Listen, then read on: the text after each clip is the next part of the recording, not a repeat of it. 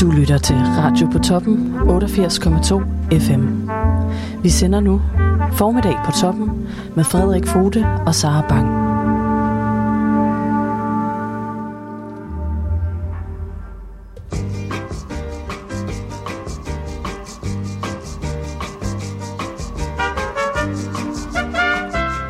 Det er blevet tirsdag den 27. juli. Her i Skagen. Klokken er blevet 10.01, og det er tid til at sige godmorgen Skagen. I dag er en lidt særlig dag her på Nærværende Radio, fordi jeg simpelthen er alene på arbejde. Derfor er det altså ikke med Frederik Fote og Sara Bang, kun med undertegnet Frederik Fote. Og forklaringen, den kommer vi tilbage til lige om lidt. Men der har simpelthen været mandefald her på radioen. I en lidt særlig forstand. Øhm, så i dag bliver et lidt anderledes program. Vi kommer til at sende en udgave af Smagen af Skagen med Robert Bob Nielsen og Frederik Borg. Og så kommer vi til at sende et afsnit af I Graven med Drakmand med selv samme Robert Bob Nielsen og Frederik Borg. Så velkommen til masser af Bob og Borg, og velkommen til Alene med mig her på radioen.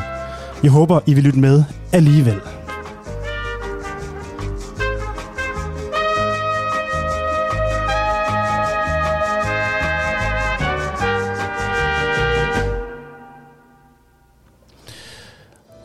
Og det, der er sket her på Radio på Toppen i går og i dag, det er ret vanvittigt og helt enestående. Det, der er simpelthen sket det, at samtlige radiomedarbejdere har været i en form for kontakt med en, som har været, eller som er coronasmittet. Øh, og derfor tager vi selvfølgelig alle forbehold. Vi er os, der har været i, eller de, der har været i kontakt gået i selvis- selvisolation. Og jeg er som den eneste altså ikke berørt af det, fordi øh, asocial og øh, egoistisk som jeg er, har jeg ikke været til den samme fest som alle de andre. Derfor er det altså mig, der er på pinden her til morgen. Og det betyder jo, jamen, af flere ting, at jeg øh, ikke har nogen kollegaer. Det er selvfølgelig lidt trist. Men det betyder også, at jeg kan spille en masse melankolsk, blå musik for jer her til formiddag. Og øh, det har jeg altså i sinde at gå i gang med med det samme. Jeg kan også sige, at vi skulle have haft en meget, meget spændende gæst her til formiddag. En, øh, et KFA i Skagen, en legende, en ægte skavbo. Og øh, vedkommende har altså også været berørt af corona på den måde, at hun har været i nærheden af nogen, som har været i nærheden af nogen. Så derfor er øh, hele byen er jo sådan lidt lagt ned af corona på ny. Vi havde alle sammen lige glemt, at efter en virkelig sjov måned i Skagen, en god sommer, at der stadigvæk var en pandemi derude et sted, som skulle tøjles. Og det kan vi altså lidt smage de bitre frugter af nu, som vi høster. Så øh, lad os få det første stykke blå musik. Her er det Billy Joel med Vienna.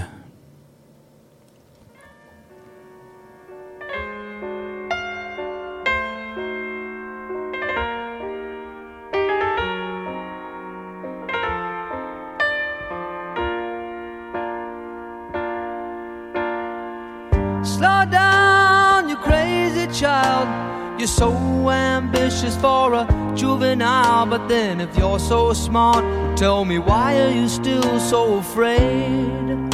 Mm.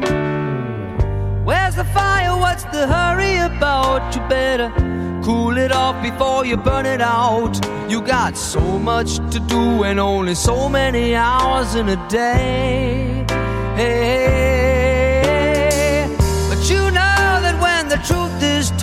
that you can get what you want or you can just get old. You're gonna kick off before you even get halfway through.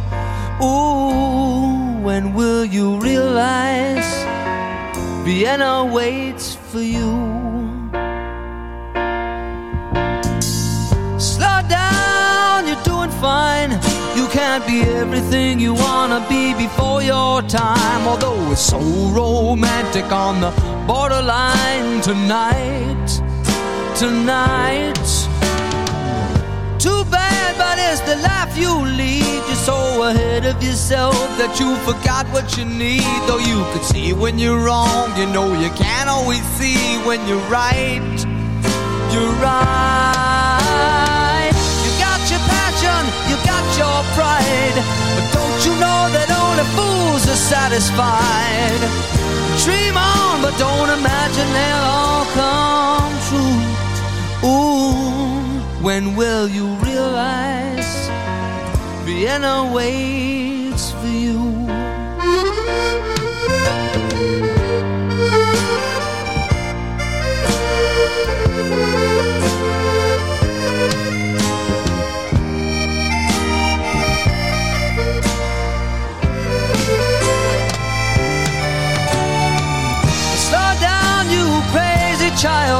Take the phone off the hook and disappear for a while. It's alright, you can afford to lose a day or two.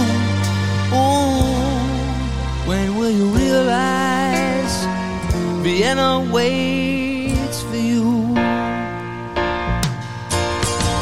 And you know that when the truth is told that you can get what you want or you can just get old, you're gonna get halfway through.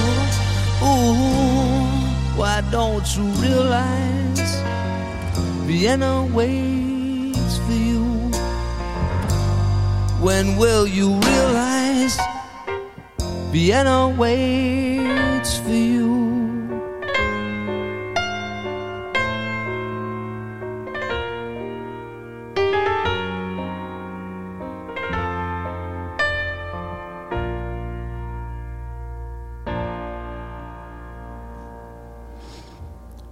Var det altså Billy Joel med Vienna. Og der knytter sig faktisk en ret god historie til netop den sang. Det var sådan, at Vienna udkom i 1977 på det album, der hedder The Stranger. Og øh, årsagen til nummeret og titlen er altså Billy Joels far, som blev skilt fra hans mor, da han var 8 år gammel, og flyttede tilbage til hans fødeby, Wien i Østrig. Billy Joels far flygtede altså fra Tyskland på et tidspunkt på grund af, som han siger, en fyr, der hed Hitler. og endte altså det sted, som på en måde var oprindelsen til selv samme Hitler-person. Øhm, og det er ligesom det, den her sang handler om. Det handler om, den handler om uh, Billy Joels forhold til hans far, og om de oplevelser, han har haft i vin, som både har været smukke og rørende og virkelig barske. Det er noget, man skal dykke mere ned i, hvis man er interesseret i det. Det er en meget, meget smuk historie, og et vidunderligt album i øvrigt. Og hvis du sidder derude, kære lytter, og har lyst til at høre noget musik sammen med mig her på Radio på Toppen i dag, så ring endelig ind til mig på 50 35 64 25. Du kan også smide en besked afsted, en sms, eller bruge kontaktformularen inde på hjemmesiden radiopotoppen.dk. I mellemtiden vil jeg spille endnu et stykke musik. Det er den amerikanske kunstner Don McLean med et vidunderligt nummer, der hedder Vincent. Det kommer her. Starry, starry night. Paint your palette blue and gray. Look out on a summer's day with eyes that know the darkness in my soul. Shadows on the hills. Sketch the trees and the daffodils. Catch the breeze and the winter chills in colors on the snowy linen land. Now I understand what you tried to say to me, and how you suffered for your sanity, and how you tried to set them free. They would not listen, they did not know how. Perhaps they'll listen now. Starry, starry night. Flaming flowers that brightly blaze. Swirling clouds in violet haze. Reflect in Vincent's eyes of china blue. Colors changing hue morning fields of amber grain, weathered faces lined are soothed beneath the artist's loving hand. Now I understand what you tried to say to me, and how you suffered for your sanity and how you tried to set them free. They would not listen, they did not know how. Perhaps they'll listen for they could not love you. But still, your love was true. And when no hope was left inside on that starry, starry night, you took your life as lovers often do. But I could have told you, Vincent, this world was never meant for one as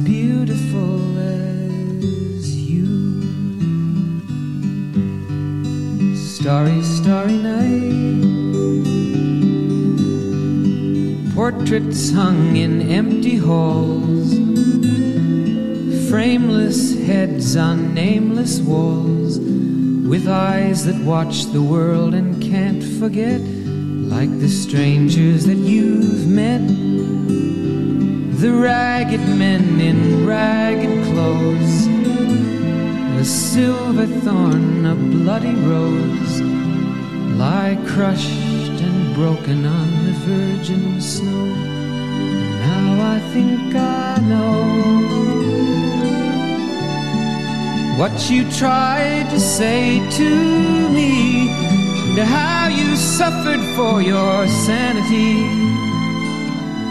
and how you tried to set them free. They would not listen, they're not listening still. Perhaps they never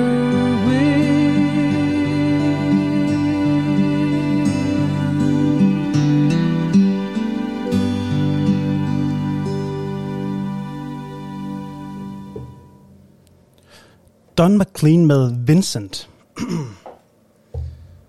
og øhm, jeg har fået kaffe i min kop nu.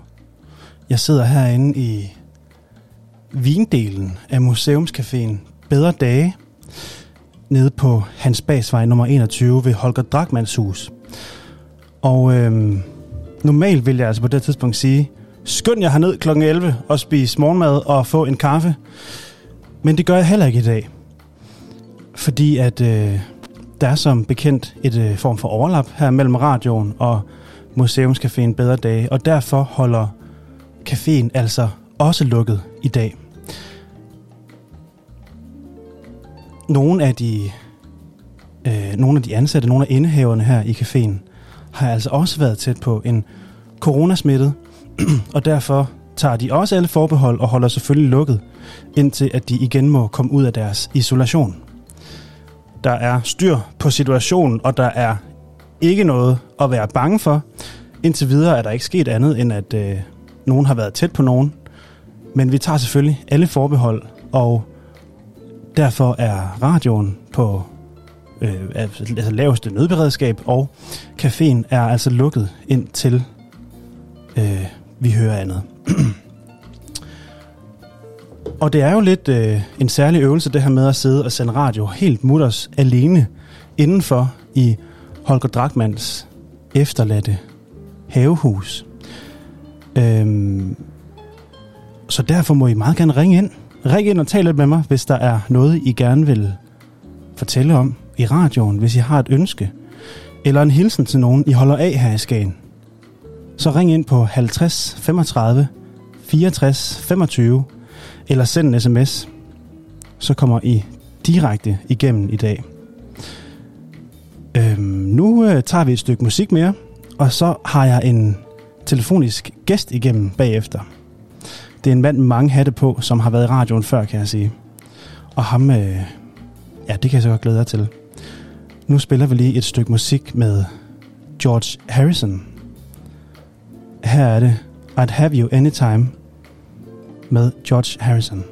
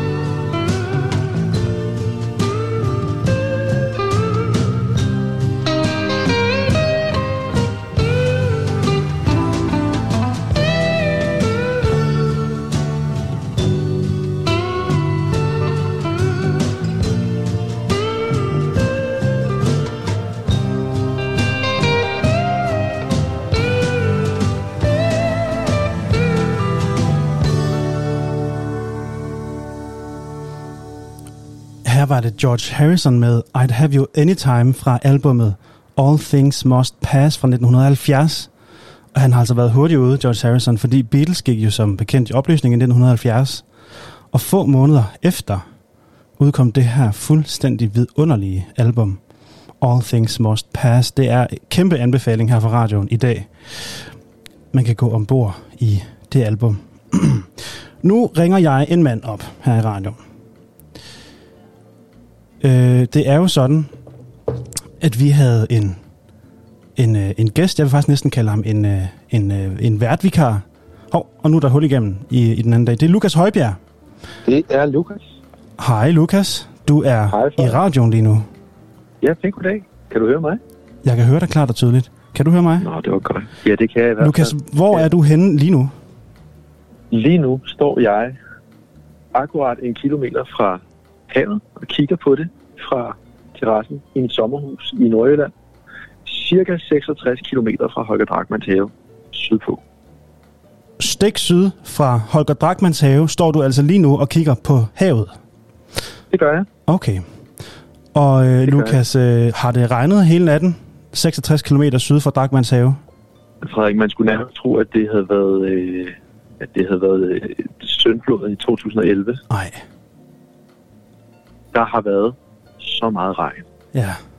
Men på den anden side, så er det jo guld for sådan en nybagt forældrepar som, som mig og min kæreste, når der er sådan en form for hvid støj på taget, Ah ja. der er simpelthen bare for vores lille baby til at sove hele natten. Så I er veludvilet hjemme i det lille sommerhus. Øh, Jeg vil sige, at far han er i hvert fald veludvilet. Og er der også enormt varmt 60 km syd for Drakmans have? Altså jeg sidder herinde og sveder træn. Jeg synes, der er så lummert i dag. I, der er lummert, men det blæser rigtig, rigtig dejligt. Okay, det gør det ikke indenfor, kan kan jeg lige sige. Så man skal altså udenfor, kære lytter, hvis du skal opleve blæst i dag. Det er rigtigt. er Øh, rigtigt. Lukas, du var jo i studiet den anden dag og tale om øhm, Skagen i uge 29. Ja. Øhm, og selvfølgelig de mennesker, der udgør Skagen i uge 29, fordi ellers så er det jo bare en, øh, en tilfældig uge på et geograf, geografisk tilfældigt sted i Danmark. Men der er en helt særlig årsag til, at Skagen i uge 29 er spændende. Mm. Og du, øh, vi talte jo lidt om, at det på en måde var mm, en form for sådan, altså øh, samfundsmæssigt selvmord at fortsætte ja. På den her måde, vi gør i Skagen. Ja. Øh, Ja. Jeg tror, du kaldte det øh, øh, ubæredygtigt at blive ved med noget, og lade noget ske, som vi godt ved kommer til at, øh, at ødelægge det for os på den lange bane. Det tror jeg er meget præcist sagt. Men hvad var det, du sagde om det? Fordi det er lidt spændende Jamen, nu, jeg- når jeg sidder her helt alene nemlig. Jo, jo, klart. Jamen, men det jeg sagde, altså i, i sin helhed, er egentlig bare, at, at jeg synes, det er, det er ubæredygtigt for, for, den, for det kulturelle islet, øh, Skagen ligesom besidder Ja. og, og lever på i store, i store henseender. Men jeg synes lige således også, det er, det er at give friløb på dekadencen på den rigtig dårlige måde. Ja. Og, øh, og det, er jo, det er jo det, den uge 29 gør i virkeligheden. Og der er ikke nogen til at stoppe den. Det er jo, altså, det er jo naturens voldsomme kræfter, eller jeg nok hellere sige samfundets voldsomme kræfter, der kommer bullerne der fra Ja. herover af hele vejen op til Skagen.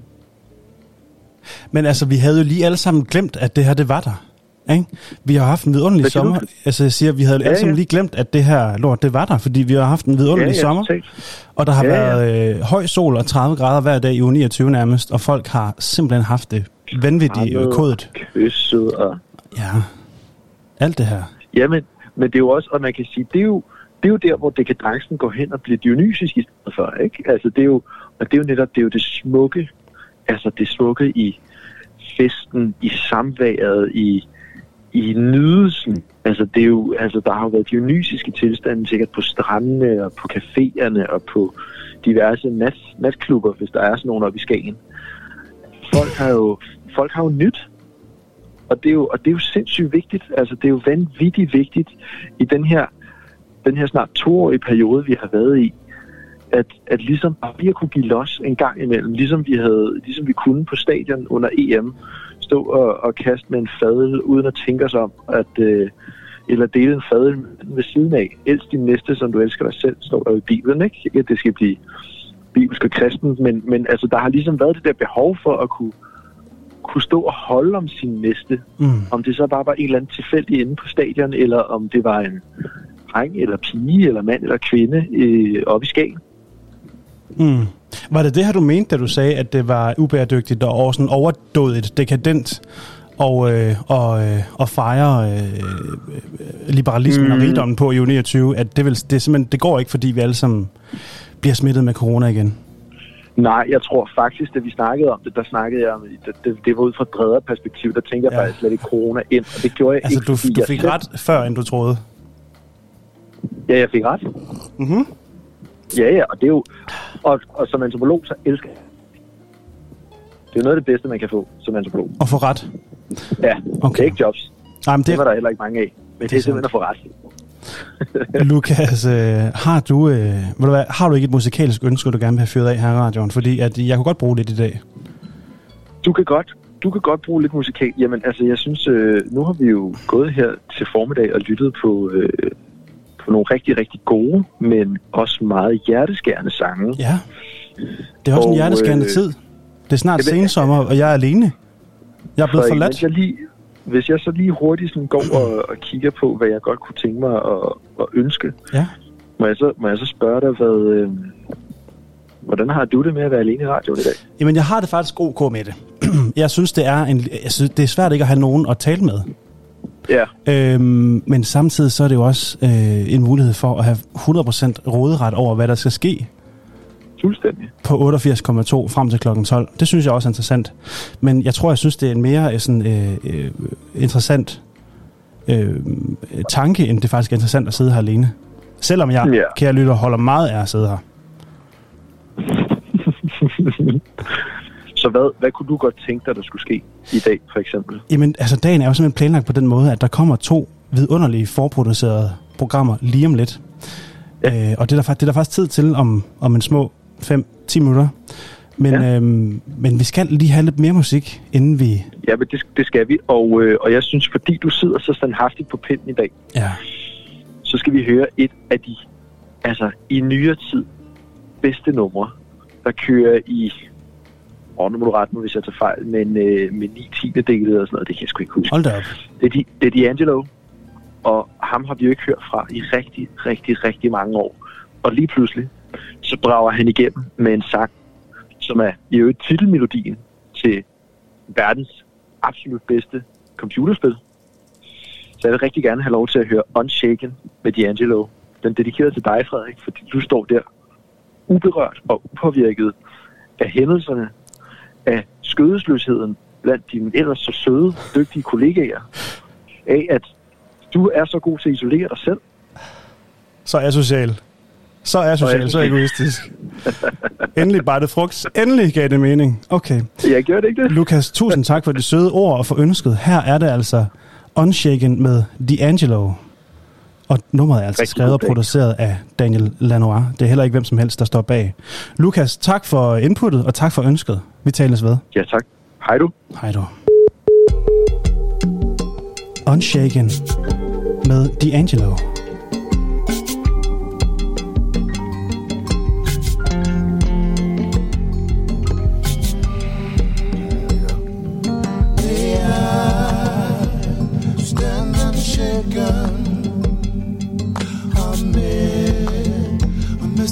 The world. Did I hear a thunder? Did I hear you break? I can't quite remember just what guided me this way.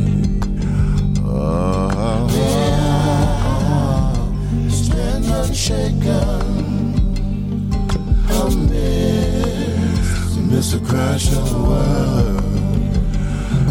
The pines, they often whisper. They whisper what no tongue can tell. You drank from the deep water. May he know the depths of the well. Well, may I stand unshaken amid, amidst the crash of the world. Mhm. May I stand unshaken amidst, amidst the crash of the world. Mm, oh, traveler, have you seen? Where the crossroads, where you been, where you been? I once was standing tall, now I feel my back's against the wall. stand unshaken the crash of the world. May I stand unshaken amid, amidst the crash of the world.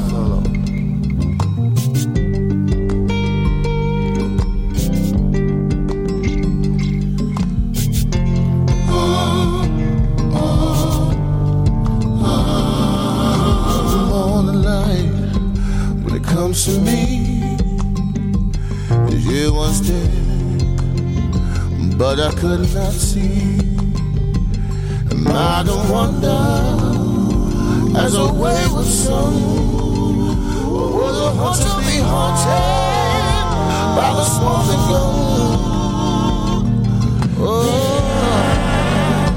stand unshaken.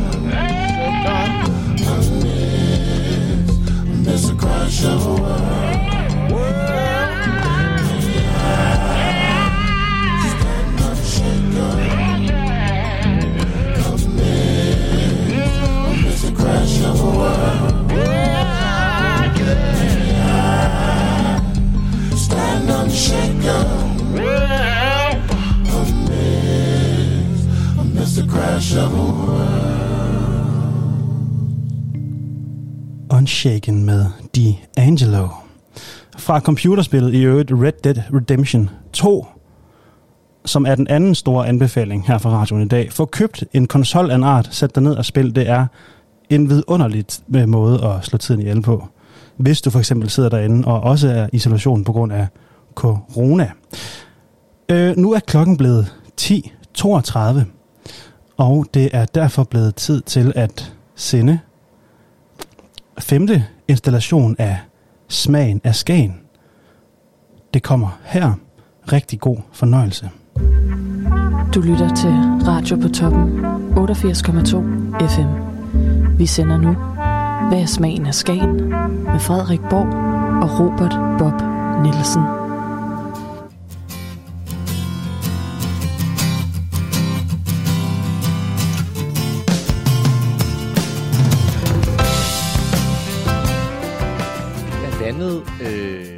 Øh, ved grenen ved det grå fyr. Og Robert, hvorfor er vi det? Jamen det er vi, fordi at vi skal på restaurant Blink, øh, der ligger her ved det grå fyr. Meget, øh, meget pænt sted. Lidt, øh, lidt vindblæst. Øh, det er jo blevet et populært sted. Vi har godt nok hørt meget om det. At, øh, at de skulle bruge nogle af de bedste øh, af sæsonens grøntsager. Vi har jo også været, øh, de får blandet fra, fra Tranum Gård, hvor vi har været ude. Og, øh, og så serverer de noget rigtig god fisk. Øh, og vi har snakket med Mathilde derindefra, og vi, skal, vi har fået lov til at komme en tur med, med bagom og, og høre, hvad der driver værket, og, øh, og hvad deres vision er.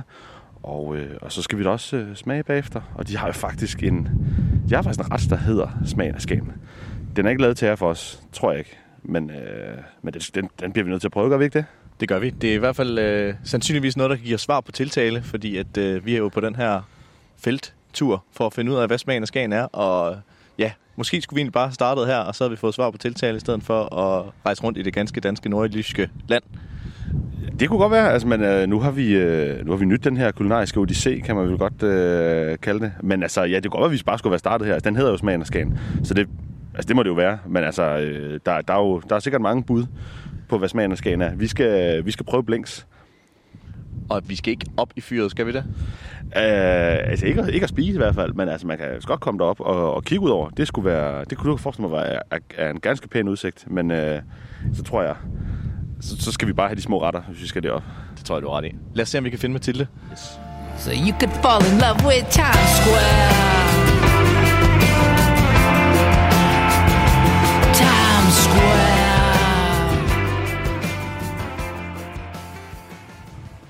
Nu har vi fundet Mathilde og står herude foran øh, de grønne døre.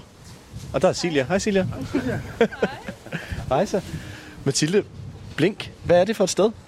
Øh, Blink er en lille café og en lille restaurant, som vi åbnede sidste år, som ligger på foden af det grå fyr, ude på spidsen af Danmark, ude ved, ved ja, i Skagen. øhm, og øh, det er en restaurant, som, øh, som arbejder med de råvarer, der er at finde, øh, og prøver så vidt muligt at få så mange, mange af de gode smage, øh, der er, og, øh, og, og støve op i, øh, i lokalområdet på tallerkenen og ud til gæsterne. Og hvad må vi øh, kalde dig? Hvad er din øh, titel øh, i Blink? Jamen altså, officielt er jeg jo nok køkkenchef øh, og ejer af, af stedet øh, sammen med Søren og Nils. Øh, men jeg har sådan ligesom køkkenet som mit, mit område. Ja. Hvad har du lavet inden Blink? Jeg er udlært kok øh, i København og blev udlært for ja, lige lidt over et år siden nu. Øh, så jeg var rimelig grøn, da jeg flyttede til Skagen øh, og startede heroppe. så det var, det var Søren og Niels, der, der ringede og spurgte, om vi, ikke skulle, om vi ikke skulle åbne en restaurant. Og øh, jeg kunne ikke komme til Italien, så hvorfor ikke tage til Skagen? Fedt. Ja. Det lyder vildt dejligt. Jamen, det var det sgu også. Det var en god oplevelse. Ja. Øh, det har været lidt en, en, en hektisk omgang, øh, men jeg fortryder det absolut ikke. Fedt. Hvad, Ja. ja. hvad, hvad kendetegner øh, Blink? Jamen, det gør grøntsagerne. Ja. Grøntsagerne, øh, nu hvis vi snakker om maden, kendetegnet øh, er, er helt sikkert det, der er i fokus. Mm. Så kommer fisken på siden, og øh, vi er jo omringet af, af vand til begge sider, så det er også oplagt at arbejde med det. Mm. Så det var ligesom hovedfokus, øh, da jeg sad hjemme i København og tænkte, hvad skal, hvad skal det egentlig være for et sted? Mm. Øh, Udover maden, så kendetegner Blink, eller er Blink kendetegnet ved øh, hele det hold af mennesker, som arbejder omkring det. Fordi jeg synes faktisk, at det er den, det er den hele oplevelse, som, øh, som giver Blink øh, ja, sin karakter og sin charme. Jamen nu har vi jo haft fornøjelsen af at møde nogle af dine øh, medarbejdere eller ansatte, eller hvad man skal kalde det, og øh, det kan vi godt skrive under på. Det er nogle festlige og søde typer. Absolut. Altså jeg ved heller ikke, jeg øh, gruer for næste år, hvordan vi skal få så godt et hold igen. Mm. Ja.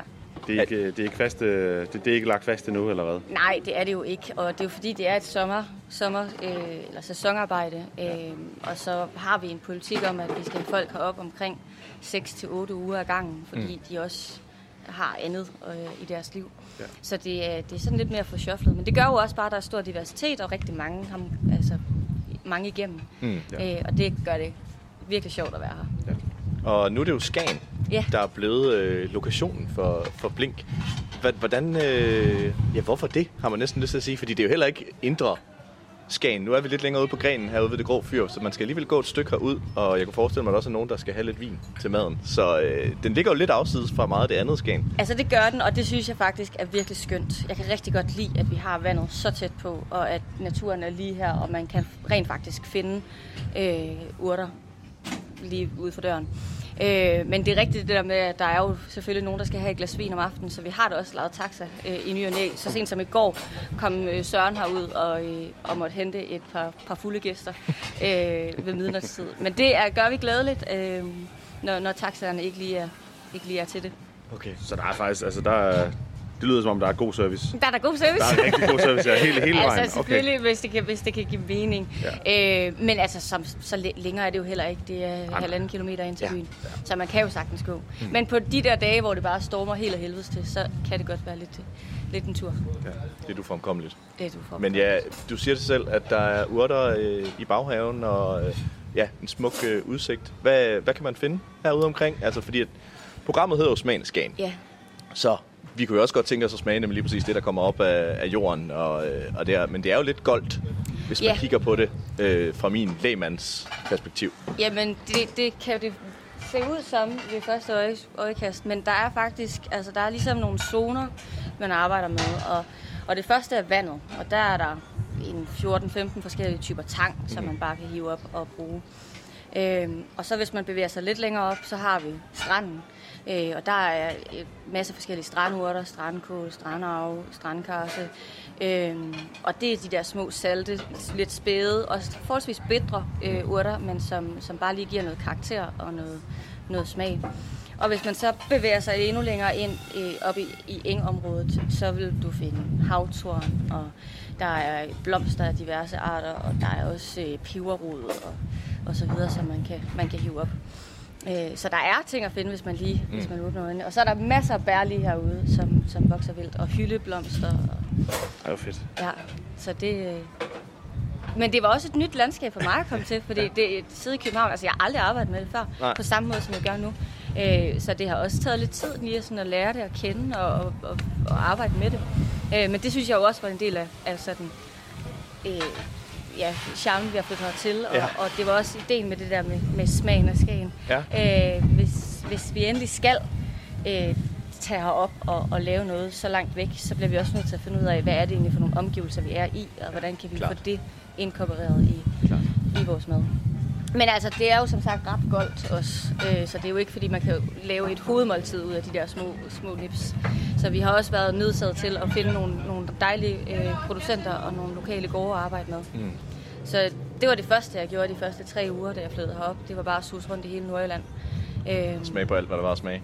Ja, og, og, og ligesom snart man fandt en gård, så kunne de jo henvise til den næste, så Ja. kunne henvise til den tredje, og så var det ligesom, så var det bare et rul, der, der kørte. Og det er sjovt, at det har vi også oplevet, det der med, at den ene kender den anden, Ja. og, og, og, og der er et tæt sammenhold imellem producenterne heroppe, så det er ikke sådan en konkurrence. På ingen måde. Nej. Og det synes jeg faktisk heller ikke, der er omkring det med restaurationer i Skagen. Nej. Der er så fed en opbakning. Mm. Hvis vi står og mangler et eller andet, så springer de to have til. Eller hvis, øh, hvis der er nogen, der mangler sæbe, så kan vi levere. Altså, der er simpelthen bare sådan et godt sammenhold øh, blandt restaurationerne. Det lyder vildt fantastisk. Er det Ja, noget, det du har er det. oplevet andre steder?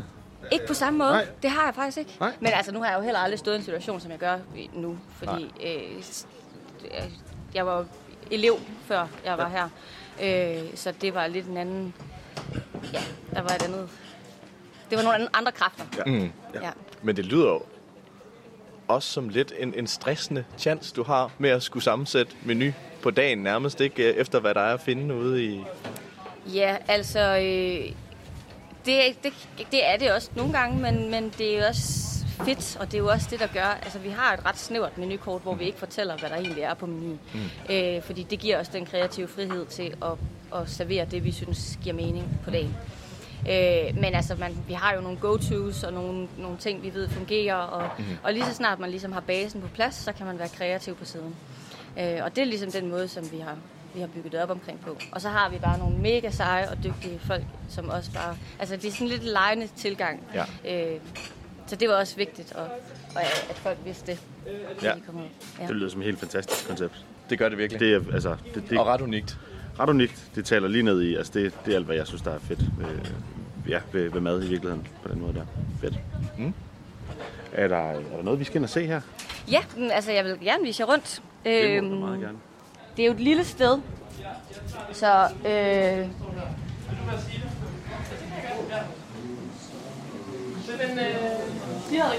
og så er det et åbent køkken, så man kan følge med i, hvad der sker. Ja. Øhm, og det, der foregår her, det er, øh, det er simpelthen fordi, vi har, været, vi har været ude på marken i morges og høste grøntsager og urter, så Thijs han sidder her og plukker, sådan at vi har nogle urtemixer på de, på de maden. Og Robert, kan du prøve at beskrive, hvad det er, vi kigger på lige nu? Det er øh, en masse kondibøtter og en masse kasser fuld af en masse grønne, lækre sager, kan man se. Man kan se, det er friskt. Og, det, Øh. og det, man kan faktisk dufte det også. Øh, altså, og det er jo, det, altså, vi har virkelig en udfordring i forhold til kapaciteten. Der er det plads, I ser, plus to kø- køleskab på den anden side.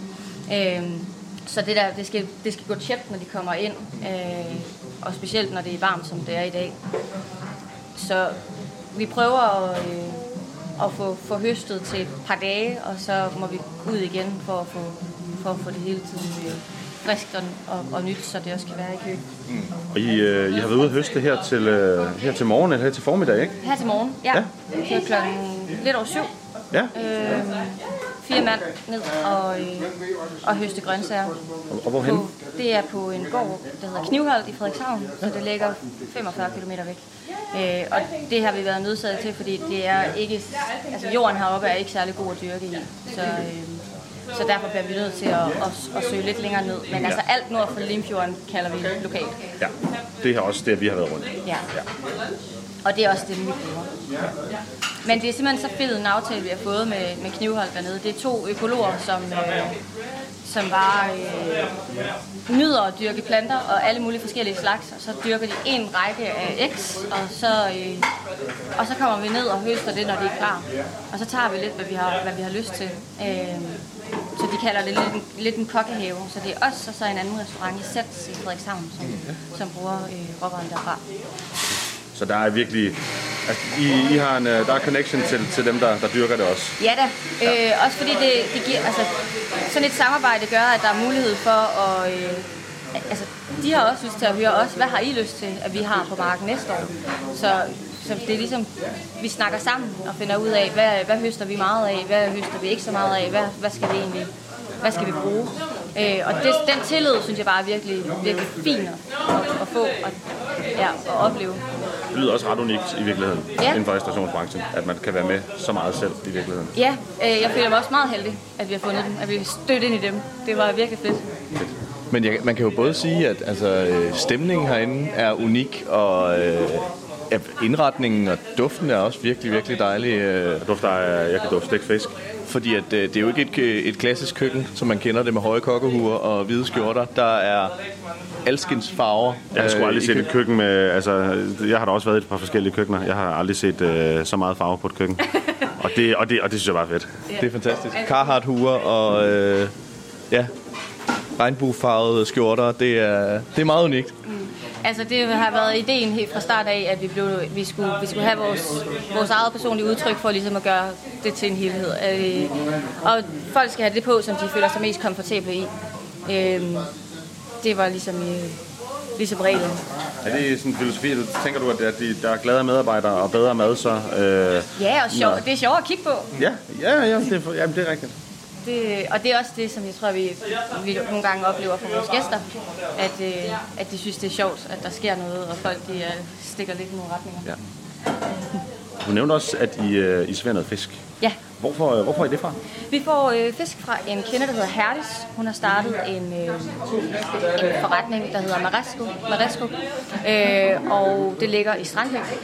Øh, så hun opkøber fisken til os, og så, så sender hun det her ud. Og det, øh, vi har skiftet lidt rundt, fordi vi har, jeg har forsøgt at få fat på noget mere skånsomt fanget fisk. Øh, og det har været lidt en udfordring, men jeg synes faktisk, at vi har, vi har fundet et godt, et, et godt samarbejde nu. Øh, hun kan levere Ja. Det, vi skal bruge. Der er lidt snævert udvalg, men det må vi arbejde med. Ja. Øh, fordi det som sagt også er, er, er gæsterne, eller øh, grøntsagerne, der er i fokus. Ja.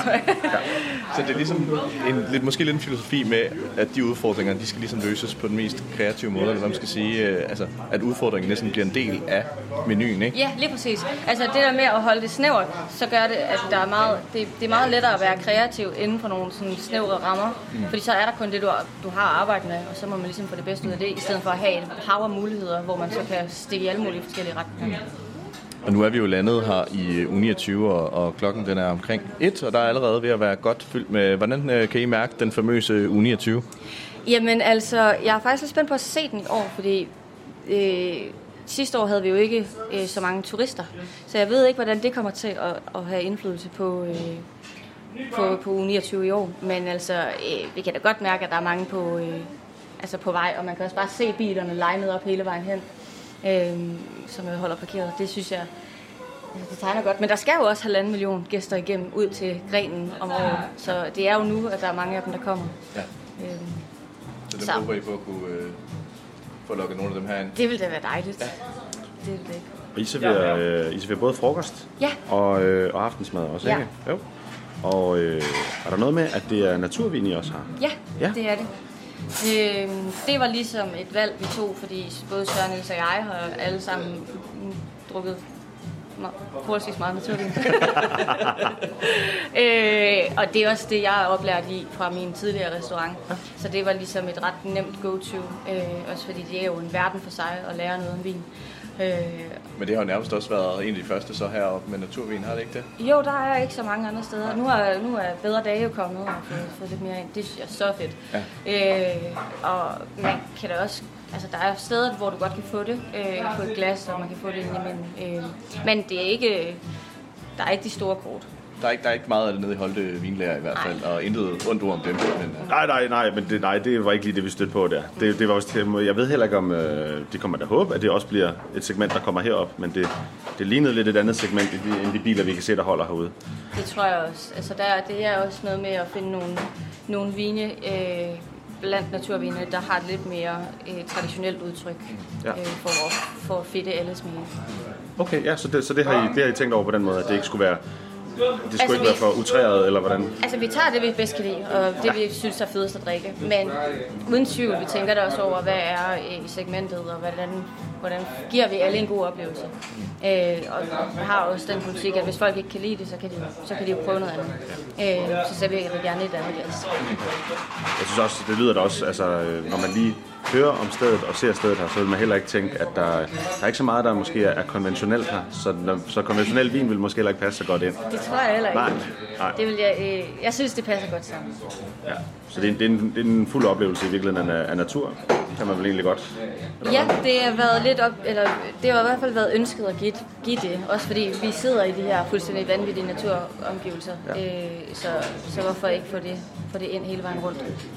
Men det lyder som om, at øh, altså, der har været, når det har været sådan en, en snæver, øh, eller hvad, hvad, hvad kaldte du, øh, sådan et snævert koncept med maden, Ja. øh, at, at det skal ligesom være inden for, for rækkevidde, så må der også have været en del nervøsitet op til at åbne sådan et øh, sted her. afgjort. Altså, ja. Men jeg tror, det var rigtig godt, at vi ikke anede, hvad der ramte os. At vi var rimelig naive, øh, da vi tog afsted, og tænkte, at det kan vi sagtens klare tre mand. Øh, og så ramte Skagen os jo. Fuldstændig. Så jeg tror, det var rigtig fint, at jeg ikke nåede at tænke over det før øh, rigtig sådan midt i sæsonen, eller og, og først rigtig efter sæsonen. Øh, men er du sindssyg, jeg har været nervøs. Altså, jeg har været ved at Var der et tidspunkt, du havde sådan en aha-oplevelse med, nu, nu har vi fat, vi har fat i noget nu? Øh, jamen, altså, da jeg begyndte at få feedback fra gæsterne, mm. og at der faktisk var nogen, der, der, der havde lyst til at komme igen, Ja. øh, det var ret stort. Øh, ja, og, og jeg, jeg er stadig fuldstændig på røven over, at folk sidder i restauranten, at der folk rent faktisk er her, er mennesker. Øh, ja, Så det er ikke kun dejlige medarbejdere, det er måske også dejlige, glade gæster, der driver værket. selvfølgelig er det det. Ja. Det er da en helhed. Øh, uden dem var vi jo ingenting. Hvor mange øh, kan der, gæster kan der sidde her? Altså, vi har øh, 26 pladser indenfor. Ja. Ja. 26-28 kan der lige snives. Ja. Og så er der, øh, ja, hvad kan der sidde udenfor? Omkring 50, Okay. øh, hvis, hvis begge, begge haver er ud. Jeg kan forestille mig, at der kan være rigtig gang i køkkenet, så i forhold til, at vi, at vi kan se køkkenets størrelse og, og skulle servere til så mange kuverter. Det er også, øh, jeg er imponeret over, hvor mange ting, der kan køres ud på fire bus. Øh,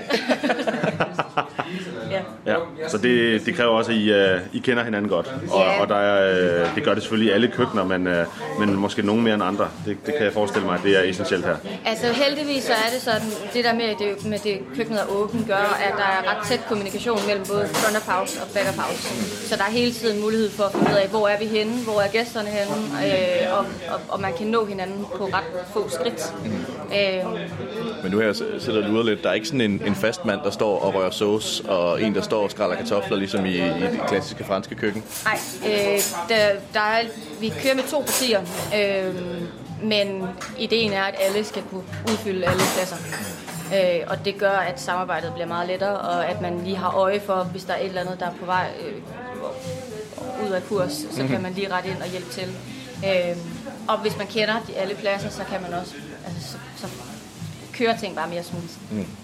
Jeg synes også, øh, altså nu kan man, man kan dufte øh, stegt fisk her, og der er lidt, øh, lidt hyggelig musik i baggrunden, men nu, øh, de køkkener, øh, jeg har arbejdet i, der har været, øh, der har været et væsentligt højt lydniveau. Ja. Og så øh, det famøse ja tak af gjaldet øh, Tia, det har jeg ikke hørt her endnu. Det virker Nej. som om, der er lidt mere øh, lidt, lidt back, stille og rolig stemning, øh, men der bliver lavet noget, det er man ikke i tvivl om. Altså, øh, helt sikkert, der er... Øh, altså, ja tak er et vigtigt ord, øh, og det er det også her. Ah, okay, okay. fordi det, det gør bare, altså, kommunikationen skal være mm, på, sådan, minimeres, når man har travlt for at, for at undgå fejl. Så det handler om at få, få slået en ordre og så arbejde videre. Men, men omkring det, så skal der være god stemning og, øh, og, og bare afslappet. Øh, ja. Og med så åbent et køkken, der øh, dur det heller ikke, hvis man... Øh... Nej. Ja. Nej, det, det tænker jeg ikke, at... Øh... Men Mathilde, nu kan vi også se, at der begynder at komme lidt øh, mange øh, gæster, der er på vej hen, så det kan også være, at vi skal øh, prøve at runde af lige så stille og roligt, øh, så vi ikke tager for meget af din tid. Jeg kunne godt tænke mig at vide, øh, Blink er jo en, en forholdsvis nyt sted, har, har eksisteret et års tid. Hvad er fremtidsplanerne? Det ved jeg sgu ikke. Øh, vi kører indtil det ikke er sjovt mere. Og øh, lige nu er det rigtig sjovt. Så det er svært for mig at svare på, hvad der sker om et par år. Øh, men jeg, men altså, jeg har helt sikkert tænkt mig at, at være her i noget tid. Det er vi glade for at høre. Det, øh, Vi har jo også øh, vi har hørt lidt, at øh, vi hedder jo, vi kalder os Smagen af Skagen. Og I har en, øh, en lille frokostret, der hedder Smagen af Skagen. Det er faktisk vores frokostret, der Ja. hedder Smagenskæn. Ja. ja. Og øh, den, øh, den kan vi næsten ikke komme ud af, men den, den, øh, den tror jeg gerne, vi vil, vi vil, vi vil prøve at smage. Det skal I have. Det er det vil helt vi sikkert. meget gerne. Jeg finder, øh, finder ud af, hvordan vi lige kan få shufflet jer ind. Ja. Øh, og så, øh, så skal vi i hvert fald nok få, få, få lov til at smage det. fantastisk. Det er helt sikkert. Tusind tak, fordi du gad at snakke med os, Mathilde. Ja, selv tak. Det var virkelig en fornøjelse, og øh, hvor er det skønt her. Tak. Ja, der, der, er- jamen, der ser bare skide hyggeligt ud. Der er jo en god atmosfære. Det, det er svært at beskrive, hvordan... Øh, ja. det må man opleve selv. Det må man opleve selv. Ja, det er en, en opfordring. En opfordring herfra. Tusind tak til det. Selv tak.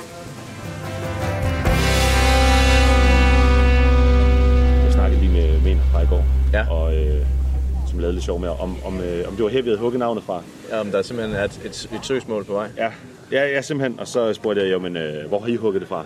Så sagde han, om, hvor går du igen? Og så blev vi enige om, den, den, den, lå sgu også lige, øh, den lå sgu også lige til højre benet. Så, så smagen af Skagen, det er, øh, det er ikke et trademark endnu. Nej. Men det kan være, vi skal lave, det kan være, der bliver en, en, øh, en, en, en collab, som de unge mennesker hedder. Ja, Siger. det, ja, det kan sagtens være, at det, øh, at det er den vej, vi skal gå. Ja.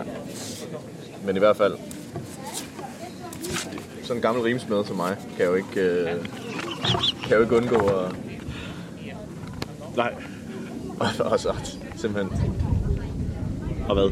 Jamen altså, tage patent på et rim, hvis jeg kunne have muligheden for det. Nej, okay, jamen det... Men så må vi, det kan være, at vi skal lave en, vi må lave en hyldesang hertil. Ja. Står der her. Fennikel og agurker, de første patty squash og runde zucchini. Åh, oh, du søde juli. Den bedste måned at være kok i. Grøntsagerne, de smager som aldrig før. Vi har fået sol de sidste par måneder, og resultatet er store, saftige og sprøde grøntsager. Sikke en fest. Du kommer måske til at sætte tænderne i en sommerpore, en tomat eller en omgang urter, der får englen til at synge. Makrallen er ved at være klar til en tur på grillen, og må ikke der sniger sig en lille musling på din tallerken. Det lyder, altså... Det lyder da kun som gode ting. Det lyder kun, altså både råvarer, men også, øh, det lyder da bare, øh, det er en dejlig, det er en dejlig godnat-historie. Mm. Det lyder sgu lækkert. Så herom står der maderklæring. Jeg elsker de lange og de korte, de små og de store, de rå og de grillede, spidskål, fennikel, indianermynte. Grøntsager er noget af det bedste, jeg ved. I mit køkken har jeg den fordel, at jeg laver mad, mens alle grøntsagerne vokser og bliver til. Kernen af blink er derfor de friske og saftige råvarer. Makrallen og kulmunen må gerne sprælle lidt på tallerkenen. Jeg drømmer om at lave mad, der både skal være sjov at spise og sjov at lave. Samtidig skal maden gå hånd i hånd med alt det, som stranden, klitterne og markerne bringer os. Nu er vi i vores sæson nummer to. Det har ikke været uden fejl, forandringer, tilpasning, tæsk, tuderi og taknemmelige stunder.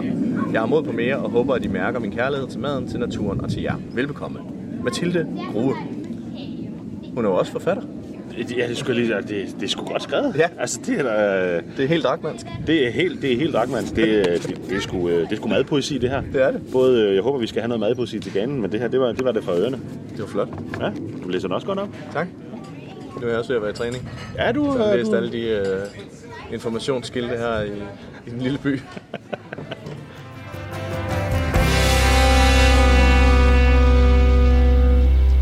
Robert, vi har nu fået serveret øh, smagen af Skagen foran os. Vil ja. Du prøve at beskrive, hvad det er, du ser? Det vil jeg i hvert fald. Ja, det, det ser altså vanvittigt lækkert ud. Vi har fået to tallerkener. Rigtig øh, pæne tallerkener. Den ene her, der er en øh, skinstegt kulmule, mm-hmm. med en, øh, der, der, der står i, øh, i rigelige mængder blanketsauce og pyntet af med masse flotte farver af blomster, som i øvrigt passer til de blomster, der er på tallerkenen. Er ret magisk. Det er faktisk ret øh, magisk. Og, øh, og ved siden af, der har vi fået sådan et, øh, et potpourri af kål. Der er, øh, der er stegt, og der er dampet øh, savoykål. Og der er, øh, der er noget fennikel også. Og øh, jeg har vendt med en vinaigrette og, øh, og noget sprødstegt øh, knækbrød ovenpå. Det ser bare helt henrivende ud. Skal vi ikke lige prøve at smage den fisk her? Jo. Øh, bare lige for at, at gøre det. Så vi kan virkelig bare sidde og svælge i det her. Prøv at høre det der øh, knasende fiskesvær. Ej, stop mig. Hold nu op. Vi snakkede om smør tidligere Ja.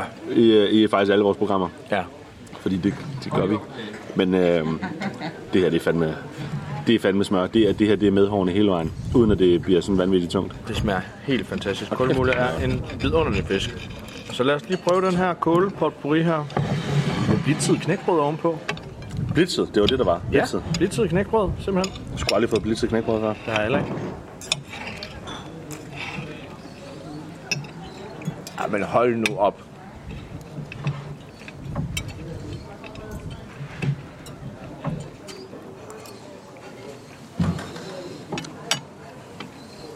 Det smager godt. Gode Og konsistenser. det, og det komplementerer bare fisken så godt, det her.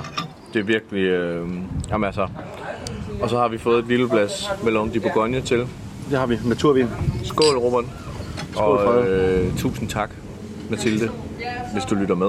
fordi at øh, I har åbnet det her lille sted. Ja. Og øh, Ja, tusind tak til hele Blink. Ja. Og øh, for altså, virkelig sådan øh, også øh, hjertelig og nærværende service. meget. Og, og helt ned på jorden. Man har ikke øh, nogen fornemmelse af, at der, øh, de har sikkert skide travlt. Øh, det håber vi også, de har. Men ja. man har ikke nogen fornemmelse af, at de, øh, at de, at de vælter rundt, Nej. som man kan have nogle gange. Præcis. De, øh, de prøver hele tiden at gøre det godt for os, og det smager simpelthen fantastisk det her. Så øh, vi slukker båndomtagerne, og så skal vi nyde det her måltid. Ja, det skal vi.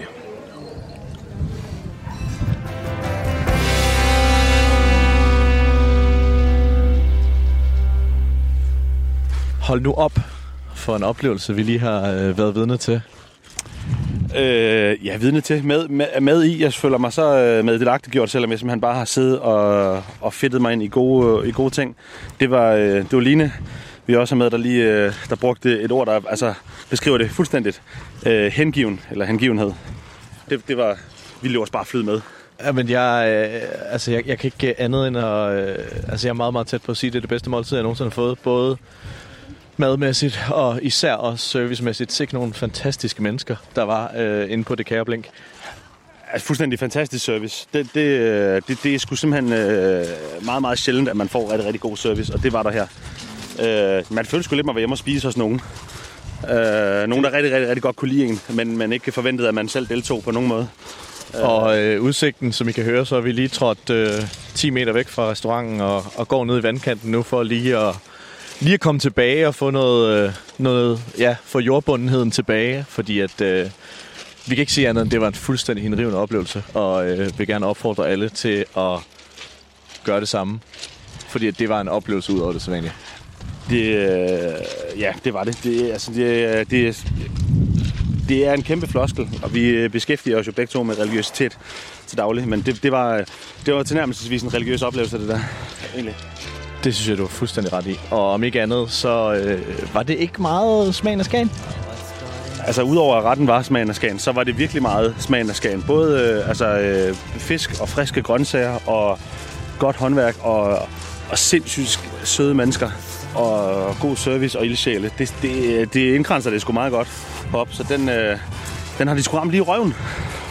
Tusind tak for det blink, og tusind tak Skagen for øh, den her oplevelse. Vi vender tilbage med mere smagen af Skagen, men for nu, der skal vi bare have lov til at nyde efterdønningerne af det fantastiske måltid. Ja, skal lige... Det, det, ja, noget. Det er sgu bare godt. Det er sgu bare godt. Det er sgu bare Det godt. sgu bare Jeg har det godt. sgu- Altså, det, jeg har det er sgu bare dejligt. Jeg har det altså. sgu bare Det er godt, sgu da altså. bare dejligt. Altså. det er sgu bare Der godt. sgu en hund. Der er sgu en hund. Og det var altså radiofonisk kærlighed fra radioen her gennem Frederik og Bob til restaurant Blink ude ved det grå fyr. Øhm, ja, det var, det var en meget positiv anmeldelse. De var meget begejstrede, de unge mænd. Øhm, så hvis du sidder derude, kære lytter, og ikke er i isolation, ligesom øh, størstedelen af radioen her, så skal du altså bare fare ud på restaurant Blink i dag og spise en frokost. Jeg var selv på besøg på Blink i går til en frokost, hvor jeg fik en, øh, jeg tror det var en kulmule, formentlig skånsomt fanget kulmule, øh, med en masse, øh, jeg tror det var både syltet og grillet kål til. Det var meget, meget vidunderligt. Meget, meget vidunderlig omgivelse at sidde i også. Øh, lige om lidt er det tid til mere med, altså vi kan godt kalde den vores... Øh, sådan journalistiske svejserkniv, øh, Frederik og, og Robert her. Men først er der kommet et lille ønske på redaktionstelefonen her. Beskeden er godt nok anonym, men jeg har, jeg har lidt en, øh, en øh, journalist fra radioen her mistænkt for at stå bag. Jeg vil gerne sende et skud ud til min elskede Karoline, som lige nu sidder og kugelurer i Aarhus. Nøj, hvor vil jeg gerne klaske hende på lårene lige nu. Mus, hold hovedet højt. Jeg er snart fri fra isolation. Love you. Og et musikalsk isolationsønske er i den forbindelse Let Me Out med Gorillaz featuring Mavis Stable and Pusha T. Den kommer her. Den gør den i hvert fald lige om lidt, fordi at der er altså lidt bøvl nu. Den kommer her. Gorillas med Let Me Out featuring Maybe Stable og Pusha T. Mama, they try my patience. Is gone. Who is left to save us? We mourn. I'm praying for my neighbors. They say the devil's at work and is calling favors. You say I'm dangerous. I speak for the nameless. I fly with the vultures. I be with them bangers. If change don't come, then the change won't come. If the bands make them dance, then the rain gon' come. Am I passing to the light? Look into your eyes.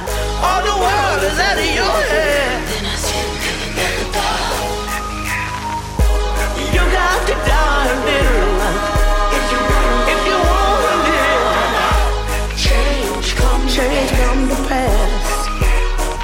Best be ready for it. Something out the country fair is about to change its form.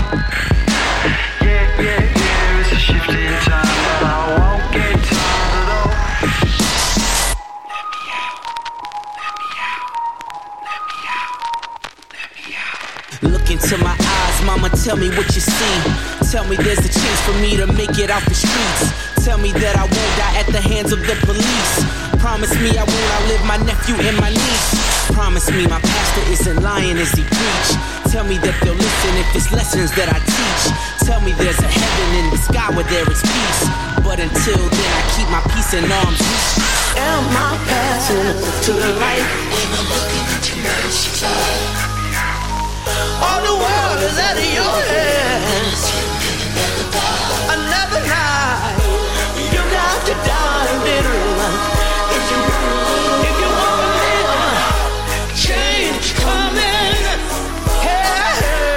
You best be ready for it. Something out the country is about to change its form.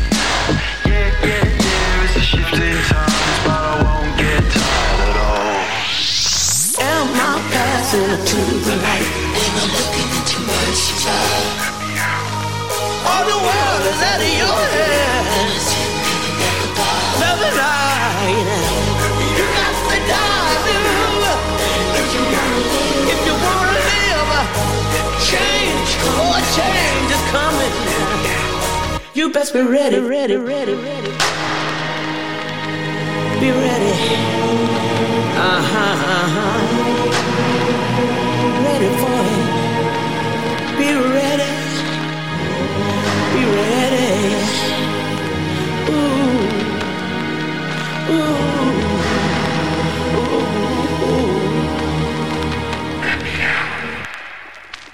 Let Me Out med Gorillas featuring Mavis Staples and Pusha T.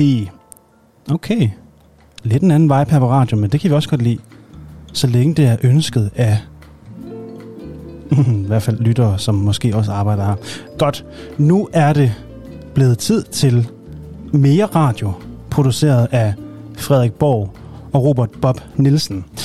Og det er jo sådan, at de både er, de er altså gastronomiske connoisseurs, de er vilde med mad, de er vilde med vin, og det ved de også en masse om.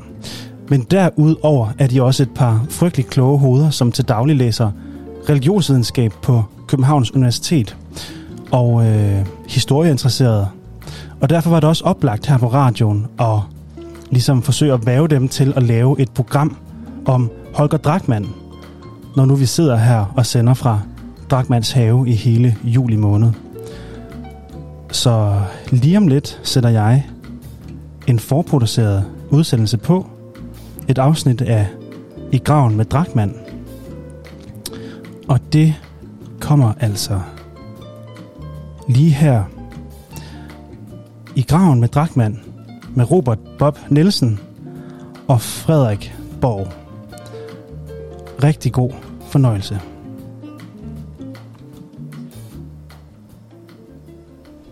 Til I graven med Drakman. En radiodokumentar om Holger Drakmans liv og levnede, tilrettelagt og researchet af mig, Frederik Borg og Robert Nielsen. Dokumentaren er blevet til ved hjælp af den brede litteratur, der er skrevet omkring Holger Drakman, og forskellige personlige erindringer af skavboer og andre kulturinteresserede. Det er vigtigt at understrege, at det her det er vores perspektiv på Holger Drakmans liv. Og det er jo selvfølgelig altid vigtigt at være kildekritisk, når man beskæftiger sig med historisk materiale.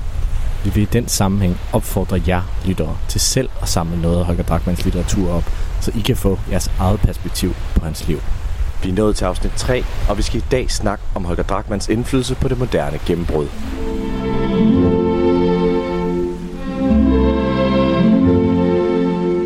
Vi elsker vort land, når den sinede jul tænder stjernen i træet med glans i hvert øje. Vi kan endnu en gang sætte os til rette og skal tage fat i et nyt kapitel i Holger Drachmanns liv. Og øh, måske et af de lidt mere besværlige kapitler øh, om Holgers politiske interesse. Så vi har sat os til rette med et glas vin, fordi at for det første, det vil Holger Drachmann have gjort, øh, men for det andet han. også for, at det forhåbentlig vil være lidt mere øh, levende, fordi det er noget svært stof, vi skal igennem, ja. og øh, jeg kan personligt sige, at øh, den litteratur, jeg har beskæftiget mig med, har mere handlet om de private anlægner, så øh, det er heller ikke så sindssygt meget, jeg har læst omkring den her del af Holger Drachmann, om end den fylder meget, så øh, vi må prøve at se, hvor vi ender henne, og øh, hvis vi formår at gøre det her spændende, så skal vi jo næsten, øh, ja, tage rundt på en folkeskoleturné eller et eller andet. Ja, det øh, altså, jeg, jeg erindrer min, øh, min gamle historielærer i, i Folkeren, øh, ja, ytrer, at, øh, at den her periode, vi skal i gang med nu af, af Danmarks historien, det var en, øh, det var en lidt svær en. Både at, øh, jamen at sætte sig ind i, men specielt også at, at forklare. Og vi, og vi kommer sgu ikke udenom, at, øh, at den her periode, øh, som vi bevæger os ind i nu, det er en, en, en skilsættende periode. Det er det, der kalder, det, det bliver kaldt en brydningstid, en brydningsperiode, ja. med, med meget af det etableret, og den er også, og det var den også for samtiden, Mm. mm. øh, kan man læse. Øh, svær at hit redde i.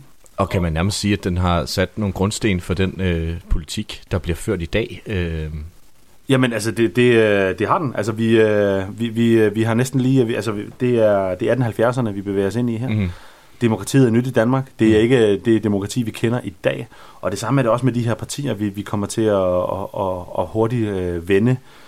Øh, nu, nu skal det ikke blive alt for samfundsfagligt, men... Øh, øh, men, men de repræsenterer heller ikke det samme som i dag, så derfor er det også noget øh, meget besværligt at sætte sig ind i, men det er jo her, altså, at, øh, at de, der starter som arbejderbevægelsen, og, og som går over og bliver decideret socialisme, det er det her, det, øh, det opstår, og det er altså Holger Drachmann jo øh, altså fuldstændig midt i, øh, og er en af, af ophavsmændene, i hvert fald på, på den litterære side, Ja. er han en af ophavsmændene til det her, og øh, så vi, vi kommer til at runde øh, slaget på fælden, og øh, men i det hele taget masse skældsættende ting, der, der, der, der, der, der går for sig her i, øh, i starten af 1870'erne. og vi skal have fat i nogle af de store spillere og snakke om nogle forskellige øh, aktører i den her bevægelse, øh, fordi det er jo ikke kun Drachmann, men vi skal prøve at holde det øh, nede på et niveau, hvor alle kan følge med, øh, og hvor vi selv øh, kan, kan følge med. Men vi er jo stadigvæk, øh, sidste afsnit, der snakkede vi om Holgers unge år, og øh, vi er stadigvæk i hans unge år, hvis man kan kalde det det. Øh, han er vel en 25, 26, 27 år. Ja. Øhm, som man vil mange sige, at, at øh, ja, det 25. leveår er der, hvor man ligesom er begyndt at have, have dannet mange af sine meninger, og, øh, og ved at st- stå på tærsken til at skulle være et dannet menneske.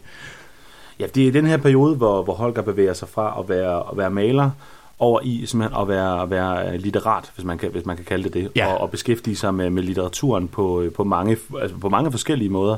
Øh, så det er også her, hvor, hvor, øh, hvor nye meninger kom, øh, og, øh, og nye tiltag begynder at fylde øh, for ham, og han er jo øh, han er en københavnerdreng, Ja. som mange af, af, af de andre øh, store litterater er på det, på det her tidspunkt. Ja. Og, øh, og de går sammen med det her, vi, øh, der, der bliver sådan kaldt litteraturselskabet. Litteraturselskabet. Øh, som, som jo egentlig er, er, er mere eller mindre er mod det etablerede, altså sådan det her Gud, konge af fædreland, og, og de bliver egentlig betegnet som, som nogle anarkister. Ja.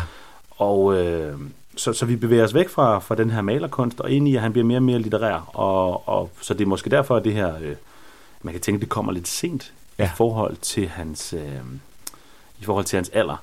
Men, øh, men, men det, altså, de, de er nu jævnaldrende med ham. Øh, de, øh, de andre, som for eksempel er, er Brandes, både Geo og Edvard, Mm. øh, øh, og det samme er øh, Bosenius og, øh, og Schandorf, og, og hvem der nu ellers har været med i det her. Men altså, i, øh, i starten af 1870'erne, der, øh, jamen, i 1870, der bliver, øh, der bliver øh, det forenede venstre, Mm. mm. altså partiet, det bliver, øh, det bliver dannet.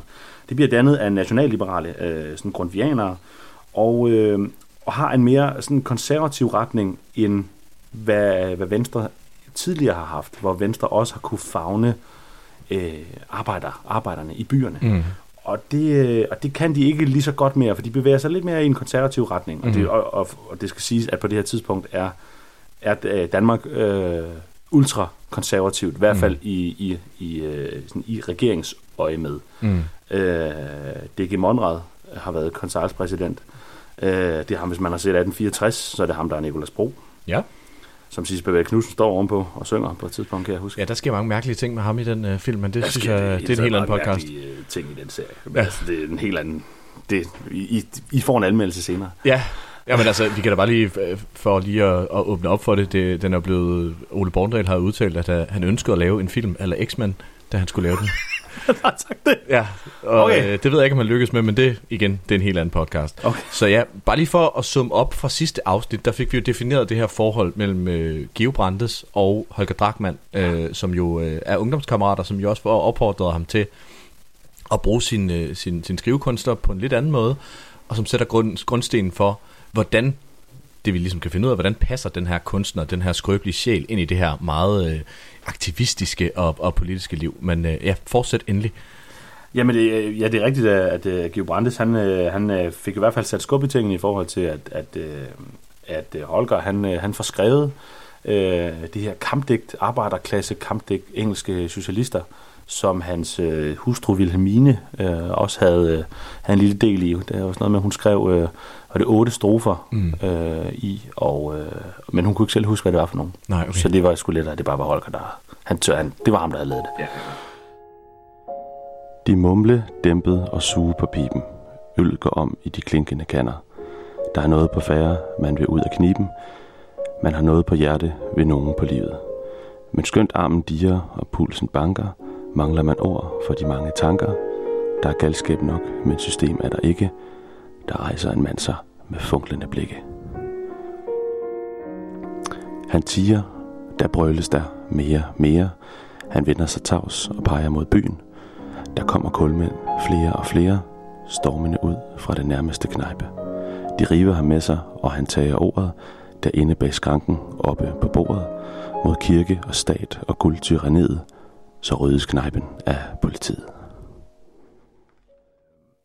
Men, men altså, ja, i, øh, i starten af, af 1870'erne, der, øh, det, men det her forenede venstre, det, det, det, bliver, det bliver samlet, og det skaber egentlig plads til, at der er en, øh, at der er, ja, det skaber sådan en politisk vakuum på en eller anden måde. Mm-hmm.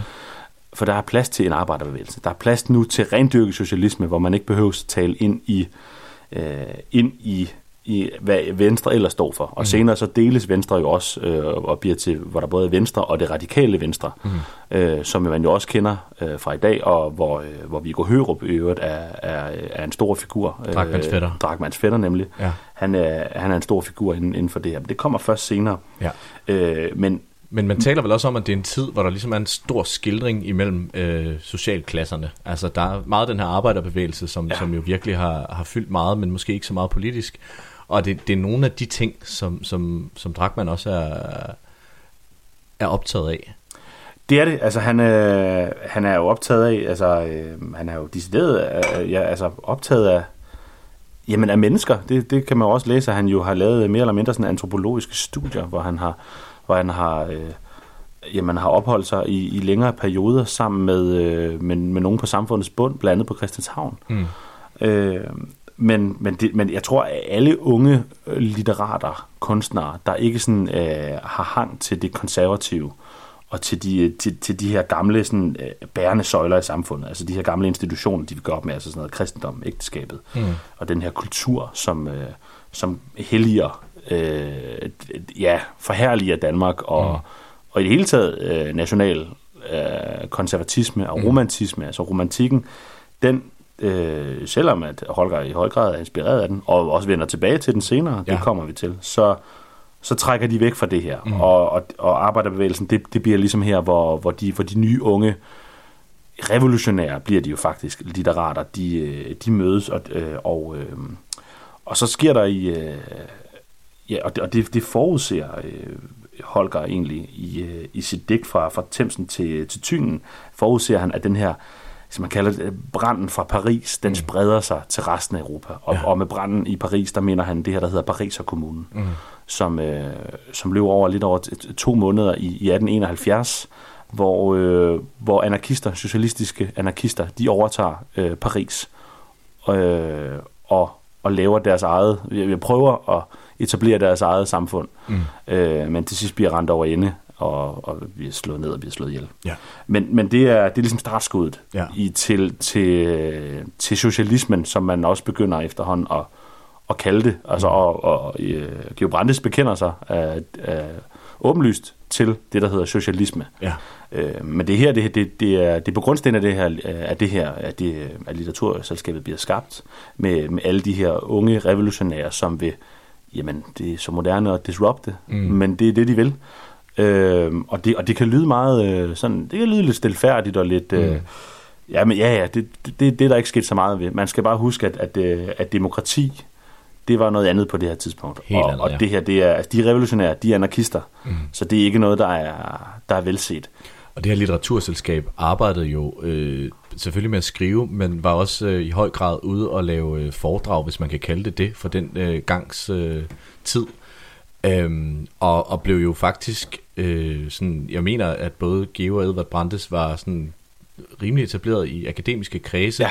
men på grund af den her litteraturselskabs øh, det arbejde, der ligesom blev gjort, der så begyndte øh, Københavns Universitet og andre sådan akademiske kredse ligesom at se lidt sort på det. Øh, Det gjorde de, øh, det gjorde de bestemt. Altså, de, de afholdt simpelthen... Øh, jamen, øh, Geo Brandes far kunne ligesom at, at, at avancere inden for, inden for Københavns Universitets rammer. Ja. Rektor Madvig øh, var vanvittig konservativ. Og, God gamle rektor Madvig. God gamle rektor Madvig. Ja, Ja. Man kan næsten høre, at han er, han er en sur satan, ikke?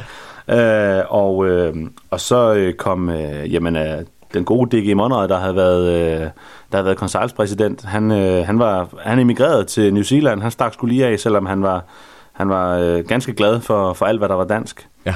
Øh, tog helt til New Zealand. Ja. Og, øh, og havde en, en, en gård med får, og øh, fiflede også med noget tobak dernede og sådan noget. Der. Men det, det gik vist ikke helt. Nej, okay. Så han kom retur og, øh, og, og ble, blev biskop. Okay. Han var præst, øh, teolog og, og blev biskop. Og, og, og så havde... Øh, jamen, i alle de her øh, konservative aviser, som jo fyldte meget på det her tidspunkt, og som jo blev bakket op af, af ministeriet Estrup. Det var Estrup, der var, der var siddende øh, på regeringsmagten på, på det her tidspunkt. Mm. Øh, der var ikke nogen af dem her, altså, der var ikke nogen af dem her, der, der skulle nyde noget af det her litteraturselskab. Nej.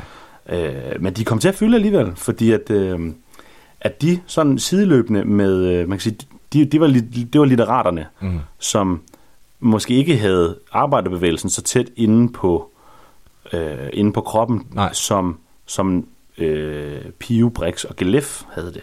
Og det er nogle navne, man lige skal lægge mærke til. Det er nogle store navne. Det ja. er altså det er ophavsmændene til socialisme i socialismen i, øh, i Danmark. Ja. Men, øh, men de litteraturselskaber, det var ligesom kunstnerne, Mm. som, skrev, som skrev om det. Ja. Øh, men Pio Brix og Gelef havde hænderne nede i det her arbejde. Ja. Og, øh, og man fik etableret arbejderbevægelsen, og, mm. der, blev, øh, og der blev strækket. Øh, det blev der den, den 9. april 1872. Der var øh, 1200 murer, øh, der strækkede bare i København. Ja. Altså mange, det er mange mennesker. Det er, det, det er rigtig mange mennesker. Øh, og de strækkede om at få arbejdstid, blandt andet om at få arbejdstiden ned fra 11 til 10 timer. Ja. Øh, og det er jo så senere, at det kommer den her, der hedder 888, Mm. som ja, vi jo kender fra i dag også, Ja. ja. er 8 timers øh, arbejds, arbejde, 8 timers hvile og 8 timers søvn. Ja. Øh, medmindre man pendler, så... Så er der andre regler. Øh, jamen, så ryger der jo lige et par timer frem og tilbage. Men der er ikke mange, der har pendlet i Dragmans tid. Nej, det gjorde man. Det, det, det, nej, det gjorde man ikke. Men øh, der, der, nej, det, øh, og, og det apropos med at pendle, nej, det gjorde man så slet ikke, fordi at arbejderbevægelsen her taler ind i altså, ja, byerne. Ja. Og København navnligt, som altså, jo vokser vanvittigt meget ja. i de her år. Altså sådan noget fra, fra, fra 1840-1850 og, og op, i, og op sådan i, øh, til 1870-80'erne, jamen det, det bliver altså, fordoblet næsten. Okay, okay. Øh, folk rykker til, by, til byerne, øh, og øh, det er jo også en del af det her moderne gennembrud, Mhm. som det også bliver kaldt.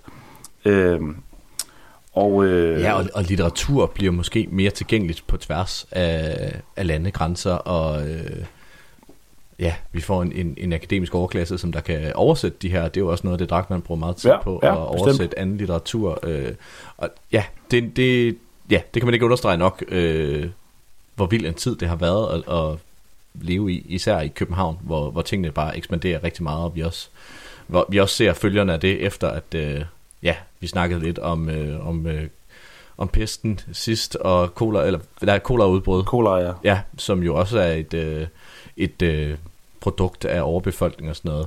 Ja. Men øh, jeg kunne godt tænke mig at høre, Robert, øh, Louis Pio og Holger Drachmann, Ja. ved vi noget om, hvordan de møder hinanden? Nej, det er øh, ikke noget, jeg har kunne finde noget på. Fordi det, det virker meget som om, at de har været ret, øh, ret, ret sådan sideløbende, med de, øh, de har uden tvivl mødt hinanden, men ja. jeg har ikke kunne, kunne finde øh, noget på, øh, at de har skrevet om et møde, Nej. eller har beskrevet hinanden. Men altså, ja, Louis Pio, øh, Paul Gilef og, og Harald... Øh,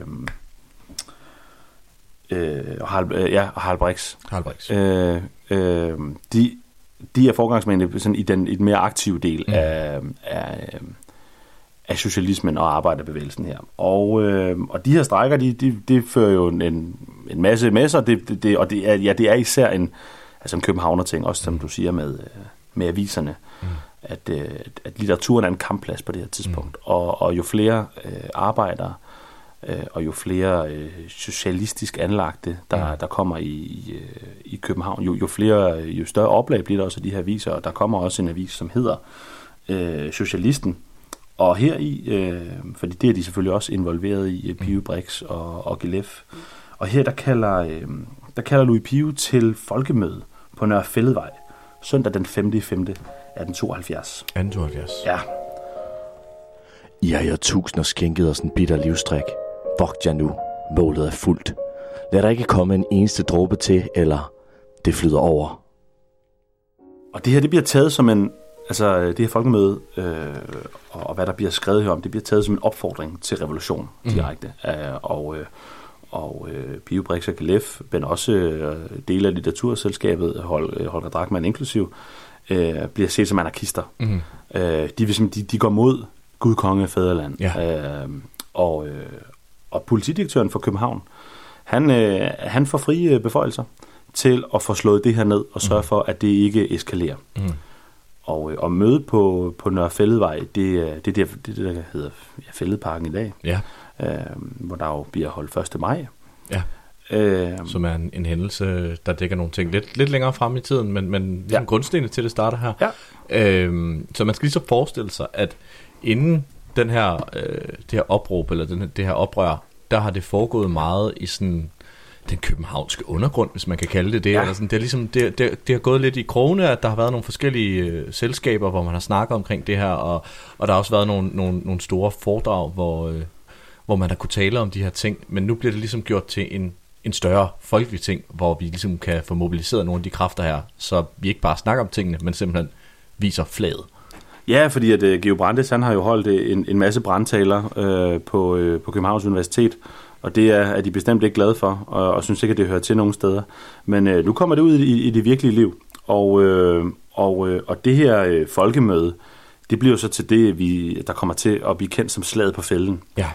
Øh, fordi at øh, ja, politidirektøren her, han får frie beføjelser, og der bliver ikke taget nogen chancer. Mm-hmm. Øh, der bliver sat øh, ekstra vagter ind ved Amalienborg. Man er simpelthen bange for, at man vil, at man vil løbe, øh, at man vil løbe Amalienborg over inde. Mm. Øh, og, og det har man jo set. øh, Man har, jo, man har kun øh, Paris at referere til, hvor det er gået grueligt galt. Ja.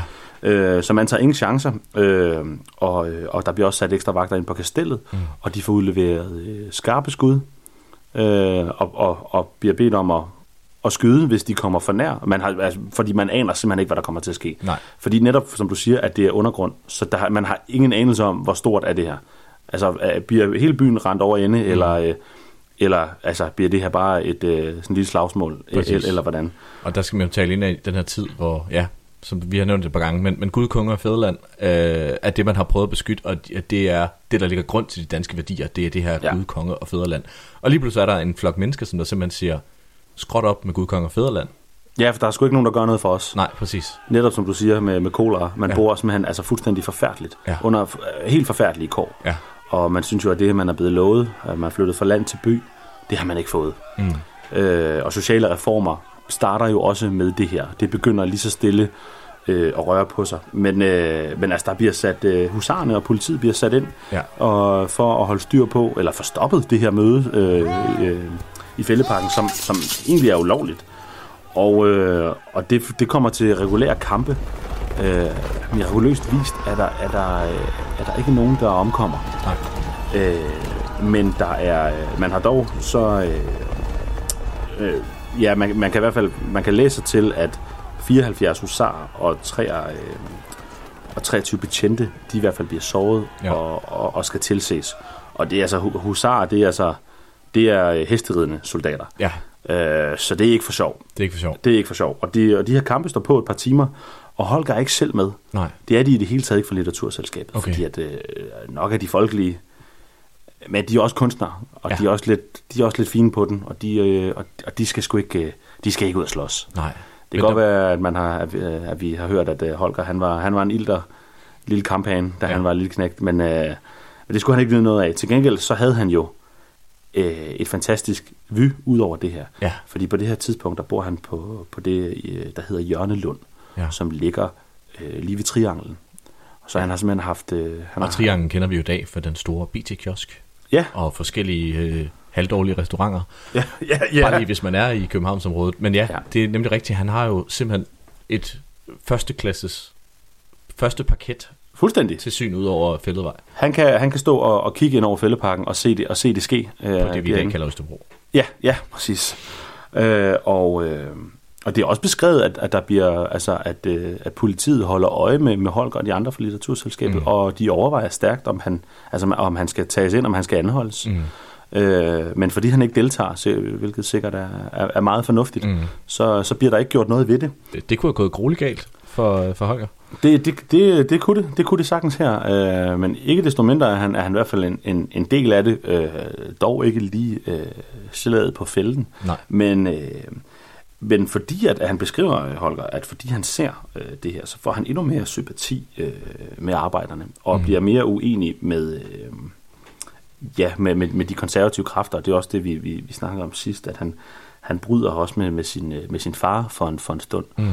Øh, sikkert fordi han, han forbinder ham med, med noget mere etableret, og, og er jo altså øh, skibslæge i, i søetaten, som det hedder, Mm. altså øh, jo herren, øh, hvilket man sagtens kan altså, forbinde med Gud, konge og fædreland, ikke? Sagtens. Øh, Drachmann senior, øh, professoren, er dog, øh, har dog øh, beskrevet det, øh, radikale holdninger, Ja. ligesom, øh, ligesom Viggo, Viggo Hørup også har. Mm. Og øh, så, så det er måske, ja, man kan kalde det en smule unfair, fordi det er ikke fordi faren han på den måde så er konservativt anlagt, Mm. og de, øh, og de, øh, det, det er også kun for en stund. Ja. De finder tilbage og får et, et, et, et, et ganske fint forhold efterfølgende. Ja.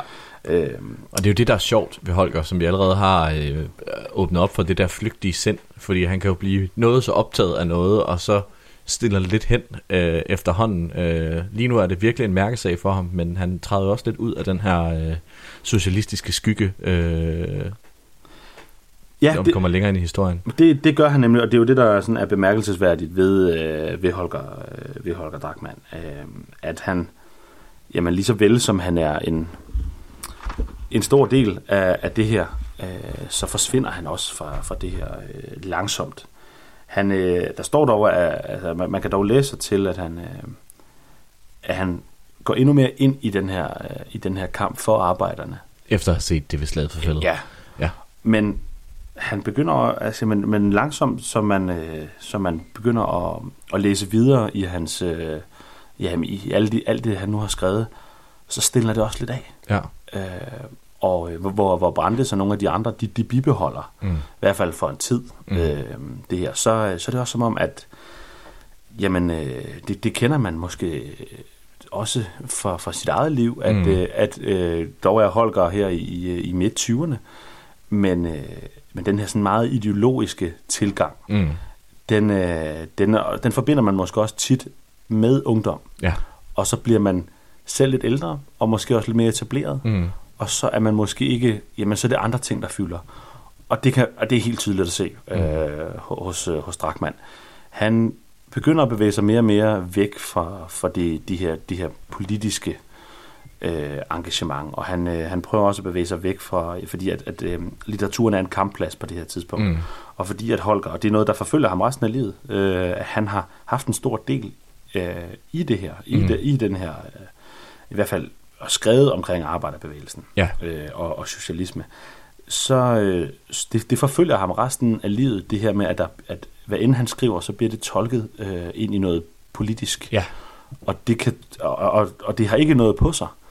Øh, Holger øh, engagerer sig også anderledes politisk øh, gennem livet, sådan frem og tilbage. Mm. Men han prøver virkelig at, at slippe fri af det her. Ja. Øh, og, blive, og blive sin egen, og stå, og stå, uden, øh, og stå uden parti, som han siger, og, øh, og ja, stå alene. Og, øh, og få lov til at skrive det, han egentlig gerne vil skrive om. Og i takt med, at han ligesom bliver ældre, så bevæger det sig væk fra det her ideologiske over i, i sådan, ja, man kan sige, ideologi og politik er også en af livets store spørgsmål. Men, Ja. men, men, men forholder livets store spørgsmål i forhold til kærlighed og længsel og sådan større kunst, hvis man, kan, hvis man må have lov at kalde det det. Jeg har gjort så mange krumspring. Har da I slet ingen gjort. Hvert parti, det har jeg prøvet, vejet og fundet det for let. Hejs og hop, salmotaler, er min kunst og er min ret. I kan putte mig i fængsel, slutte mig i gældsarrest. Hospitalet, kirkegården, intet fælder mit humør. Jeg kan dø, men mens jeg lever, er jeg fri, og fri jeg dør. Jamen, man kan ikke, øh, man kan ikke komme uden, og man kan, man kan ikke, mener jeg i hvert fald, Mm. Øh, man kan ikke forstå Holger, eller forstå den her tid, han er en del af, og også forstå, hvad der er omkring ham, og hvorfor at han, at han tit har det så svært med, at han, fordi han bliver sat i, øh, i, i bås som, som noget politisk øh, igennem hele sit liv, og, og så derfor så må man, man, må man forstå tiden, Mm. og den er enormt svær at, at, at sætte sig ind i her, men han, øh, og det har den også været dengang, Mm. men øh, han, han skifter sig over og bliver, øh, og bliver egentlig ret gode øh, venner med en del fra Venstre, Mm. øh, som i øvrigt også holder et afskedsgilde fra ham, da han på et tidspunkt vil, vil bryde op med, med Danmark og vil rejse til, til Sydamerika. Mm. Men i vanlig øh, Holger Drachmann-stil, så, så, sl- så slår der ikke lige mønt nok til. Nej. Så det bliver til Hamburg. Øh, Også sydligere himmelstrøg. jo, jo, sydligere, jo, jo, og ikke en del, altså, jo, jo, øh, bestemt. Han, han når ikke helt til, øh, til, øh, til Sydamerika. Nærmere bestemt har han en, en søster, en lille søster Mimi, som, øh, som øh, er giftet sig øh, og bor i, øh, i Buenos Aires. Okay. Øh, men der, der når han ikke til. Og Det han, vidste jeg faktisk ikke. Nej. At, øh, det Øhm, lidt af en tur, hun har været på. Det, det gør det, men de holder simpelthen en afskedsreception for ham, Venstre, fordi han begynder at bevæge sig mere og mere i den retning. Og, øh, Og hvornår sker det? Jamen, det, det, det sker sådan, altså, i, år, i årene efter, så vi er, vi er sådan i, i midten af 1870'erne og, ja. og, og derefter. Mm. Og, øh, og det, det, det kommer af, at øh, det er ikke sikkert, de decideret noget politisk for Holger. At, øh, man, skal, man skal huske, at Holger er en vanvittig dårlig økonom. Mm. Øh, og han bruger, altså han lever over evne, og skal bruge nogle penge, men han er også der, hvor bølgerne går højst, Mm. og, og skriver, hvad han har lyst til at skrive om. Så derfor så skriver han også tit øh, lejlighedssange, digte, øh, og det gør han også for, for de her forskellige partier. Ja. Øh, og øh, som en, en, en ægte kunstner, som også ser sig selv som en stor kunstner, Mm. jamen så kan han godt lide, at andre kan lide ham, Mm. og påskynder ham. Og, øh, og, og, det, og det gør de de forskellige steder, han, øh, han nu er. Og øh, det er der også venstremænd, der sørger for at få, øh, få Holger på finansloven senere. Øh, og, og sørger for, at han får øh, en, en vanlig, en, en årlig gage fra, øh, øh, ja, fra, ja, fra de penge, der nu er til kulturen Ja. i, øh, i, i Danmark. Og det synes jeg er en ret vigtig pointe, det der med, at, at Holger elsker jo at, at være elsket, eller han elsker i hvert fald succesen omkring hans kunst, fordi at det, det fylder rigtig meget øh, i, i de forskellige kilder, vi har læst omkring det, at, at når det går hans værker godt, så har han det godt, og øh, når det går mindre godt, det kan slå ham helt ned, og, og stoppe ham fra at arbejde i, i flere måneder ad gangen, øh, og, og, og søge ind i den her lidt mere øh, flakkende tilværelse, som, vi, øh, som man, man kan læse en del om. Bestemt. Og han... Øh, jamen, ja, i takt med, at han også bliver en, en, en, en kendt skikkelse, så vil folk jo også godt have ham med forskellige steder. Og Mm. det, han, er, han er til, til de her vælgermøder her, og det, det, det øh, blandt andet i, i forskellige kredse, øh, og, øh, og hænger med, med, med Venstre i, i, en, i en længere overgang. Og han, øh, han parodierer så også i, i forskellige blade. Øh, sådan satiriske blade, fordi han, at han skifter. Og det kommer han også til at høre for, Mm. øh, for de andre fra litteraturselskabet, øh, Geo Brandes især. Ja. Øh, Edvard Brandes også. Mm. Øh, og, øh, og, og senere, så, så ryger han over i noget, altså noget, noget mere højreorienteret og decideret konservativt, øh, hvor, hvor, vi, hvor der er lidt mere øh, Gud, konge og fædreland i, ja. i, øh, i, i bassen, og, øh, og, og, og, sådan, at snakke oven i købet om øh, øh, sådan den her skandinaviske følelse, at man skulle samle Skandinavien igen, sådan Mm. mm. øh, eller Kalmarunionen, ikke? Ja. Øh, og, øh, og han bevæger sig mere over i, i, i romantikken, øh, som han jo også er rundet af, og er, og er, er meget øh, inspireret af både hans malerkunst jo, Mm. og, og, og senere i, øh, i litteraturen. Han har dog, øh, han har dog en ting, som, og det er derfor, der, det er derfor han er så spændende at læse Mm. mm. ind i, og der, der, der, det der gør ham særegen, det er, at han har, han har noget, som romantikken ikke har. Han har nemlig samtidig også naturalismen, Mm. fordi at Holger Drachmann er en vanvittig god, dygtig journalist og reporter, Mm. og er sindssygt god til at, at, at, at beskrive stemninger og beskrive Altså, han, han mennesker. Kan, han kan nærmest male øh, med sproget samtidig. Altså, øh, Men det er det, han har gjort. Det er Ja. lige præcis det, han har gjort. At han har kunnet male før, og har taget et udsnit, han har set noget, og så er det det, han har beskrevet. Mm. Og nu han er bare så heldig, at han også kan det mor. Mm. Øh, Og det, det er igen vigtigt, jeg tror vi siger disclaimeren, det der med, at man skal være kildekritisk med, med når man beskæftiger sig med sådan noget her, og det skal man virkelig også være med, med det her stof, fordi rigtig meget er jo skrevet lejlighedsvis til forskellige aviser og, og i forskellige politiske sammenhænge, og, og også i tiden er det jo blevet øh, fortolket på mange forskellige måder, og øh, jeg ved i hvert fald, øh, det, hans kommende kone, Emmy, øh, som vi åbner lidt op for næste gang, bruger meget tid på at forklare øh, til folk, hvad det er, Holger mener nogle gange. Fordi der er nogle, mange af de ting, som han skriver, som bliver misfortolket, øh, mener hun, og om det er rigtigt eller ej, skal jo være op til, til læseren at gøre. Men, men der er rigtig meget af det her, især den her naturalisme-del med at, øh, at elske landet og elske naturen, bliver nemlig lige præcis tolket meget konservativt, som at vi skal elske det land, vi er fra. Øh, og så starter nogle forskellige bevægelser også, øh, grundstenene for det, som ham og Georg Brandes, de ligesom kommer op og skændes over, som faktisk mener, at øh, Holger direkte har skrevet antisemitisk. ja, ja, ja, jeg vil, altså, øh, ja, som vi har nævnt, altså litteraturen er en kampplads på det her mm. tidspunkt, og alt kan tilskrives noget politisk, og specielt fordi, at han, at han ligesom afviger og bevæger sig væk fra, øh, ja, fra øh, den her arbejderbevægelse, fra socialismen, fra det her Brandes øh, står på mål for. Øh, det er jo også en våd klud i hovedet på ham, mm. at, at Holger han bliver mere og mere populær, men, men det, det kommer i takt af, at han faktisk bevæger sig væk fra, hvad det, det Brandes øh, står, står for. Så og Holger er på den måde en, en øh, jamen rundet, og er en, en, en mand af det moderne gennembrud. Øh, øh, Geo Brandes udgiver også en bog på et tidspunkt, øh, som hedder øh, Det moderne gennembrudsmænd, hvor han, hvor han selvom han har brudt kontakten med, med Holger, så bliver han nødt til at tage ham med, han bliver Ja. nødt til at anerkende ham. Ja. Og, og, det, og det gør han også. Øh, og men, men Holger har øh, den her fli af, af natur, naturalisme, som også gør, at folk gider at læse ham, og det gør, og, og at folket, Mm. almindelige mennesker, gider at læse ham. Ja. Øh, og han har så samtidig også det i... Øh, han skriver jo også, øh, sådan i hvert fald senere hen, samtidig med, med Pontoppidan. Mm.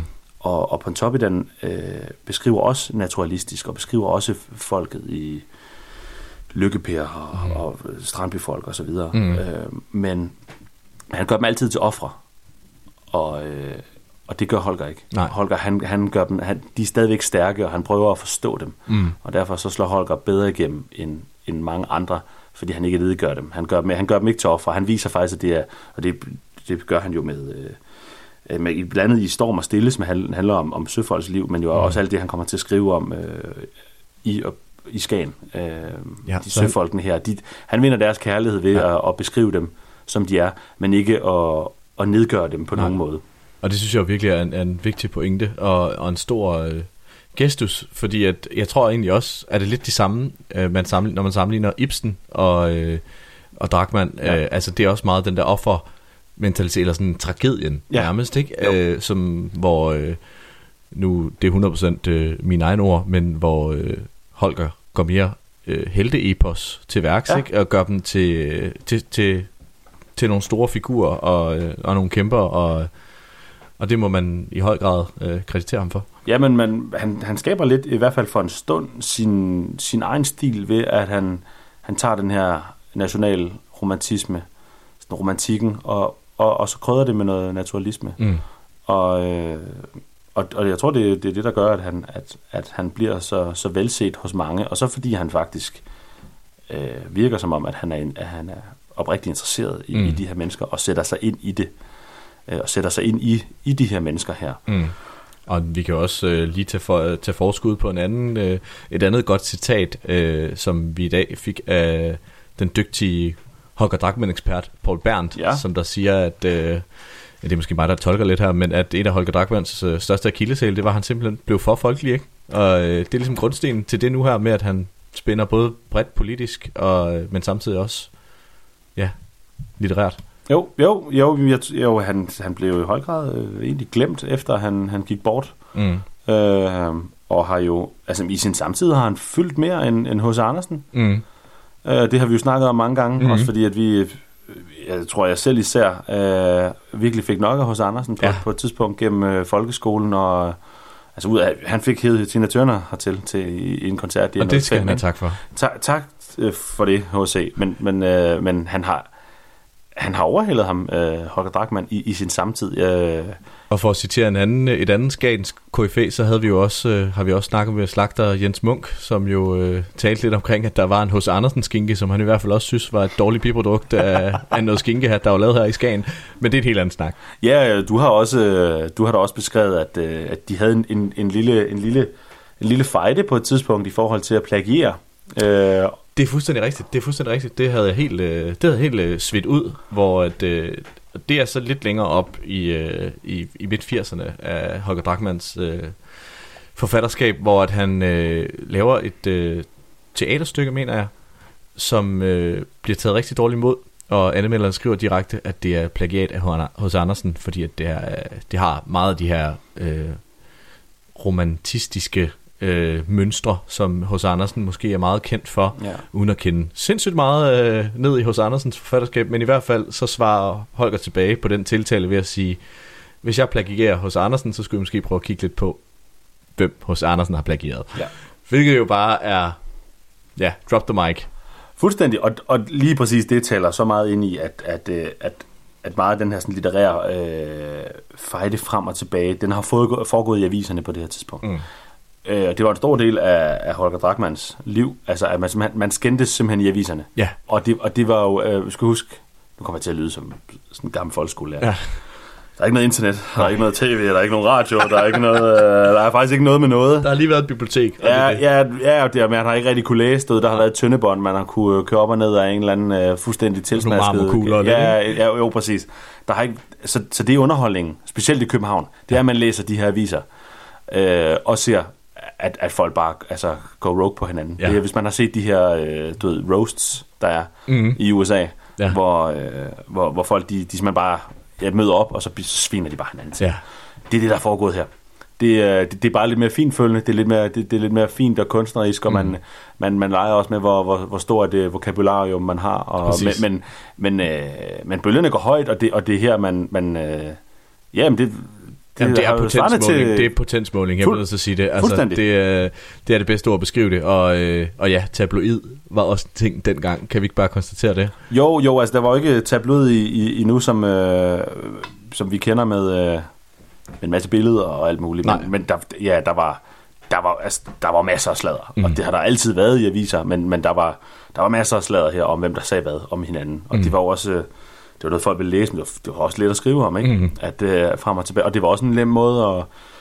Det kan også være, at der er nogle af de her, øh, de her skænderier, der har været mere eller mindre iscenesat, måske også, fordi at øh, man har kunnet tjene nogle penge, Ja. når man skrev sådan frem og tilbage, Mm. og, øh, og aviserne vil gerne sælge. Og, og, og så har man jo hyret dem øh, ind, altså sagt, øh, jamen, øh, vil du ikke svare på det her, eller vil du ikke, eller vil du ikke starte noget? Mm. Så, så det var, der var næsten penge i at være en, en rigtig kal, Mm. ikke? Og, og provokere og skrive, ja, revse nogle andre, Ja. og så... Øh, Og ja, den her anekdote bliver også lidt nødt til at blande, selvom vi ikke har åbnet op for kapitlet omkring Em- Emmy endnu. Men øh, Emmy rører jo i en lang øh, brevkorrespondence, som man stadigvæk har bibevaret med Geo Brandes, øh, hvor de skriver frem og tilbage. Og så begynder øh, Geo Brandes så at referere til Emmys breve i avisen. Og det skal man ikke gøre med en bestemt dame som Emmy, fordi at hun begynder så at skrive tilbage til avisen og sige, prøv at høre her, makker, hvis du ikke kan svare på mine private breve, så ryger vi bare ned på samme niveau som dig, og så skriver jeg også bare her om dig. Øh, hvilket jo sætter jamen, det hele i en smuk, øh, smuk relief, men øh, jeg synes, du har en virkelig god pointe, det der med, måske har noget af det også været i scenesæt, ligesom når man ser reality i dag. Ja, det er ikke det hele, du skal tro på. Men øh, Ej, meget, meget af det øh, har om muligt været i scenesat. Øh, Alligevel så går bølgerne dog også så højt, det er også i forhold til arbejderbevægelsen og sådan noget herhjemme, øh, når du, du, du snakker om, øh, om Geo Brandes, at Mm. han, øh, han øh, mere eller mindre lever i eksil eller landflygtighed fra, fra 1876 til 83, bor han i Berlin. Mm. Øh, så bølgerne har også gået højt, men det har altså ikke været dem med ham og Holger. Det, har, det har været på grund af arbejderbevægelse Ja. øh, og socialisme. Og den undgår Holger jo. Og, og mens øh, Brande stadig er en stor spiller herhjemme, så må han jo se til udefra, og har sikkert været lidt harm over, at øh, jamen Holger han blev mere og mere populær. Mm. Øh, og øh, og har sikkert følt, at han har haft en andel i den succes. det, det altså, kan man læse ind i alle de breve, der er imellem, Mm. mellem dem, at, at, øh, at han at Holger beskriver ham som den evige, evige storebror. Mm. Og det, det, det siger øh, Geo Brandes, at det ikke har noget på sig, at han ikke han er ikke nogen storebrorrolle, men, men, men han uaffordret kritiserer han og giver mere risen ros til, til, til blandt andet Holger Drachmann livet igennem, som om han har, han har mere skulle have sagt end andre. En rigtig storebrorrolle. Ja. Og den tror jeg, at øh, Holger Drachmann har været øh, rigtig træt af på et tidspunkt, øh, og han har sikkert ikke kunne lade være at give Brandes. Så de har, de har simpelthen været to store egoer, der mm. ikke har kunne, øh, der ikke har kunne øh, ja, fungere sammen, mm. og, øh, og, og slet ikke for, for sådan en som Geo Brandes, som har, som jo synes, at jamen det er ham, der har, det, det, han, ja, Holger Drachmann er lidt elev af ham, ikke? Mm. Det, han har hjulpet ham op, men øh, nu kan Holger Drachmann sig selv, selv, stå, og, mm. det, og, og det gør han. Øh, Og igen bliver vi jo nødt til at konstatere, jeg ved godt, jeg gentager mig selv, men det vi definerer det her ud fra, det er, hvad der stod i tabloiden, eller i aviserne, Ja. og øh, i brevkorrespondancer. Ja. Og sidst fik vi jo ligesom sat den her scene med, at øh, Holger og Wilhelmine havde det her værelse på Hotel Phoenix, Ja. Hvor øh, de blandt andet inviterede Brandes øh, brødrene op og havde øh, en masse dejlige fester. Og det er jo måske der, man gerne ville have været fluen på væggen, fordi det ved vi ikke noget om, hvordan, som du selv siger, det der står i avisen, det er det, der står i avisen. Ja. Men de har jo 100% været en del af hinandens hverdag øh, til daglig, ja. så det de har snakket om, det ved vi ikke noget om, men det kunne være virkelig spændende at vide. Øh, det, det lyder også som nogle fester, der har været, altså man godt vil være med til også mm. i forhold, både i forhold til, hvad der er, hvad der er blevet vendt af, af emner, og også øh, bakke øh, generelt festlighederne der. Øh, men altså, Holger bevæger sig væk fra, øh, jamen fra Brandes og fra, øh, fra noget som helst etableret. Jeg vil egentlig bare være, være sin egen. Og, og vi skriver om den her, jamen, den her større kunst, og han finder ud af, at han egentlig kan skrive med ting, der går ham på. Øh, selv i, det, i starten har det været noget ideologisk. ideologisk. Nu, nu er det kærligheden og længslen, og det er havet, og det, det er de store følelser, der er, der er i spil her. Det, ligesom det, han maler. Mm. Øh, altså det, det, det er de høje, de store bølger, øh, og, øh, og det taler også ind i, at han, jamen, han er, han er jo gift med, med, med Wilhelmine, øh, og det, det kommer vi nærmere ind på øh, næste gang. Men, mm. øh, men som optag til det, så, så taler det jo ind i, at han, han får det her... Øh, jamen, han tænker sig selv som en, i, i højere og højere grad som en kunstner, Mm. og han har brug for plads, og han har brug for at kunne udfolde sig. Og han har også brug for, at det, at det hele ikke går for let. Mm. Der skal være noget at skrive om, og der øh, øh, og han skal have nogle knups, Mm. og, og det er også det, der... Altså det, det er også måske derfor, at han, han også hele livet døjer med, med, med noget helbredsmæssigt og, og, og med nerver og sådan noget, fordi han, han, han er jo mest produktiv og tjener flest penge, Mm. mm. når, når bølgerne går højt. Og, øh, og, og der, er- der er mere at skrive om, når det hele ikke går, som det skal. Det var en stor, stor chunk af historien om uh, Drachmann, vi lige har dækket her. Og Danmarks historien. Og Danmarks historien. Som han jo øh, er, er, en, altså, er en vigtig faktor i. Mm. Men øh, grundet formatet må vi hellere øh, runde stille og roligt af. Øh, hvis man nu skulle sige noget af det øh, litteratur, som Holger han skriver i den her periode, er der sådan en opsamlingsalbum, man lige kunne nævne nogle navne til noget, man kunne læse op? Altså på, på litteraturen, han selv har skrevet? Ja, i den her periode. Altså, øh, ja, der, er- altså engelske socialister er jo det, der taler mest ind i, i hvert fald det, vi snakker om i starten her. Mm. Ikke? Øh, men, men ellers så, så begynder han at have en, en, en meget bredere øh, digtergærning, øh, også som journalist og reporter. Øh, der er blandt andet den her stormflod på, på Lolland, han, han dækker, hvor, øh, hvor øh, jamen, er det 80 mennesker, der, der dør, og 50 skibe, der, der går på grund. Mm. Det tager han ned og dækker, og, og der har han jo også den, den force, at jamen, i dag der sender man jo en, en journalist afsted, og så sender man øh, en kameramand afsted. Ikke? Mm. Holger kunne det hele. Mm. Holger, han, han kunne rapportere, og han kunne skrive om det her meget, meget levende, men han kunne jo han kunne tegne. Mm. Så han tegnede, hvad der skete. Ja. Og, så, øh, og, så, og det har sikkert også afstivet selvtilliden, at når han så kom i, kom i diverse blade og aviser, øh, blandt andet også ude og hjemme, kommer Mhm. han også til at skrive for, som man måske forbinder med noget lidt andet i dag. Men, Strikke opskrifter måske. ja, og, og, og en masse lidt lavlige øh, madopskrifter Ja. og kryds og tværs. Ja, kalorier lidt. ja, ja, og, men også en masse gode øh, historier. Meget. Øh, Rigtigt, det, det er du fuldstændig. Ja, det, det, det, skal, det skal de dog have. Men Det det, har han jo også øh, været en del af, så han har kunne... Og han tegnede også de, de, de bøger og hæfter og digtsamlinger, når han, mm. han lavede, der, der tegnede han jo også selv forsiderne. Og, Mm. så, så han, han kunne det hele, så han var, han var en skattet reporter eller Mm. journalist på, på det her tidspunkt. Ja. Så øh, skal vi sige, at det var ordene for øh, Holgers politiske liv for nu, og så kan vi jo altid opfordre lytteren til at dykke mere ned i det selv. Vi har jo heldigvis Google nu, så øh, hvad sagde du, stormfulde? Øh, hvad? Stormfulde hvad? Stormfulde... Øh, nej, der, der er i hvert fald i, i Storm og Stille, I Storm og som er Stille. skrevet, men det er om, om søfolkenes okay. liv. Men ellers så har man jo så kan man jo også som privat med, få adgang til, øh, til de gamle aviser. Mm. Og, og, og øh, så frem man kan læse skriften, er meget, meget lille, Mhm. så kan man jo læse de her, øh, ja, de her mudderkastning frem Mhm. og tilbage, øh, som kan være ganske morsom. Det er ganske underholdende, ja. det er det. Men øh, det var alt fra øh, afsnit 3 af I Gavn med Drakman. Lyt med næste gang. Der tager vi hul på, øh, på Drakmans muser. Det gør Ikke? vi. Og det er ikke for børn, lad os sige det sådan.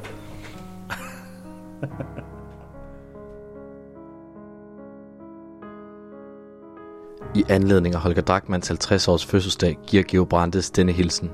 Han, skyskraberen, skysamleren, skysplitteren, var hissig ung fra 1872 til 77, havde sin modnere ungdom fra 1878 til 1883, blev pludselig overmådet aldersten og det med alle alderdommens næstbedste egenskaber. Fromhed, konservatisme, afholdenhed, tilfredshed med det bestående, også med nogle af dens mindre gode, som en vis senil vredagtighed fra 1883 til 1887, hvorpå der med året 1888 dades en ny, rigere, morsommere ungdom i hans indre, der stadig holder ved, og trods hans øjeblikkelige overanstrengthed synes uopslidelig. Holger Drachmann skriver om sig selv efter slaget på fælden. Jeg har aldrig sagt og vil aldrig sige, at denne retning er den, hvorved jeg bliver stående.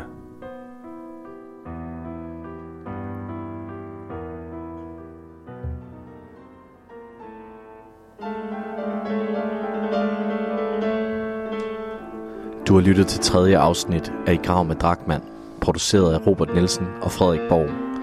Lyt med næste gang, når vi dykker ned i Holger Drachmanns kærlighedsliv og meget mere.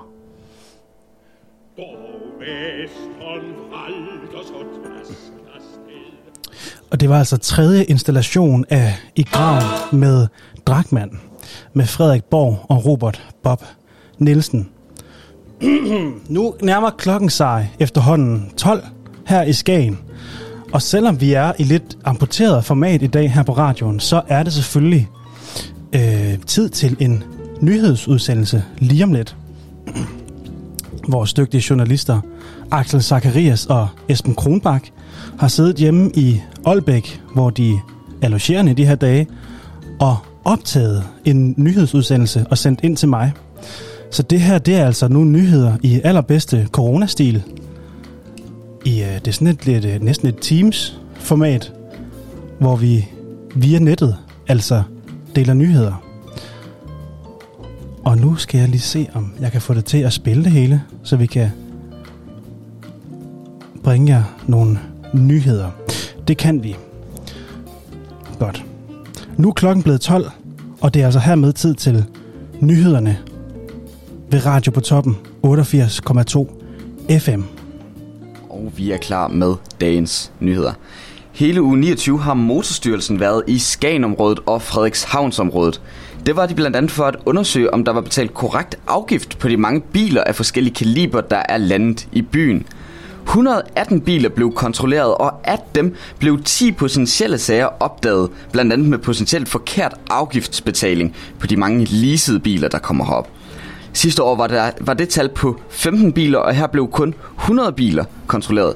Det tyder altså på, at der er mere styr på afgifterne i år, og øh, at Motorstyrelsen er til stede lige netop i u 29, det er der en øh, rigtig god grund til. Det siger Claus Holm, der er underdirektør i Motorstyrelsen.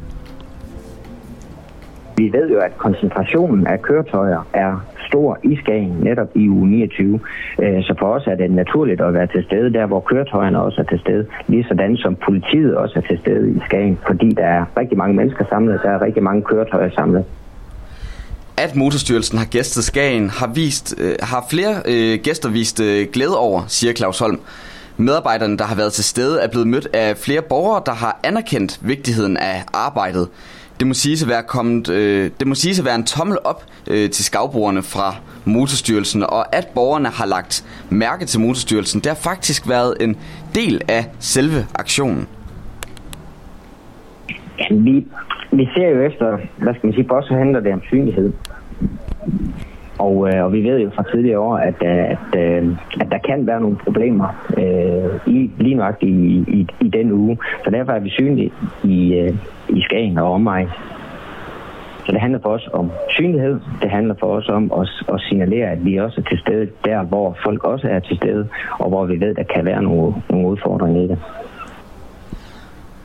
Og øh, det var altså en stor del af grunden til, at Motorstyrelsen de var forbi. En anden øh, stor grund, det er, at øh, der simpelthen er en rigtig øh, stor mængde øh, mennesker, der kommer til byen i uge 29, og derfor giver det god mening for dem at være til stede. Og øh, af samme grund, så har politiet også været øh, massivt til stede i uge 29. Øhm, I uge 29, der havde Nordjyllands politi skærpet indsatsen i Skagenområdet, og øh, det er ikke helt usædvanligt, at politiet de får mere at lave i den her uge. Øhm, det samme det gjorde sig gældende i år, hvor i alt 464 forskellige lovbrud på vejene de blev registreret. Det inkluderer både for høj fart og snak i mobilen under kørsel. Der er også typisk en stigning i antallet af sprit- og narkokørsler i u 29, og denne gang blev 45 øh, personer taget med enten sprit eller stoffer i blodet, mens de kørte. I den henseende har politiet faktisk ros til bilisterne i u 29, for det er et lavere tal end tidligere. De tror, at det skyldes lukketiderne på bar og caféer, der stadig lukker klokken 2 om natten. Derfor har folk ikke for eksempel sprit i blodet langt op ad næste dag, når de igen sætter sig bag rattet. Politiet de gennemførte blandt andet en kontrol ved Shell på Frederikshavnsvej og Højensvej i lørdags, hvor de stod, fordi det er en strategisk god ind- og udfaldsvej fra Skagen. Og øh, for at øh, finde øh, de bilister, der nu engang har narko eller sprit i blodet, øh, kunne Thomas Ottesen, der er politikommissær øh, ved Nordjyllands politi, berette, at man altså bruger sin politinæse og kigger efter røde øjne eller lugter øh, til, til øh, bilisterne for at se, om de har enten alkohol eller sprit i blodet. Og det var dagens nyheder med Esben Kronbak. Skide godt. Skal vi have mere kaffe så? Øh, ja, lidt. Jeg tror, jeg, jeg ved ikke. Øh, ja. Det var altså en nyhedsudsendelse til dig, kære lytter, i en lidt øh, særlig udgave. På grund af, at redaktionen jo er øh, i hvert fald ikke ramt af corona, men i hvert fald en, øh, har været i kontakt til nogen, som er smittet. Derfor har jeg altså sendt alene hernede fra Holger Drachmanns havehus i dag, og jeg kommer til at gøre det samme igen i morgen, indtil mine skønne kollegaer må komme ud af deres isolation. Så øhm, nu er klokken blevet 4 minutter over 12, og der er bare tilbage at sige, at øh, tak fordi I lyttede med, øhm, til trods for de lidt særlige omstændigheder. Jeg er tilbage igen i morgen klokken 10 med flere gode forproducerede programmer og et interview med viceborgmester Bjarne Kvist her fra Frederikshavn Kommune. Tak fordi I lyttede med, og øh, som altid kan jeg så ringe ind på telefon 50 35 64 25, hvis, øh, hvis du sidder med en god historie eller et ønske. Rigtig god tirsdag. Vi lyttes ved i morgen klokken 10.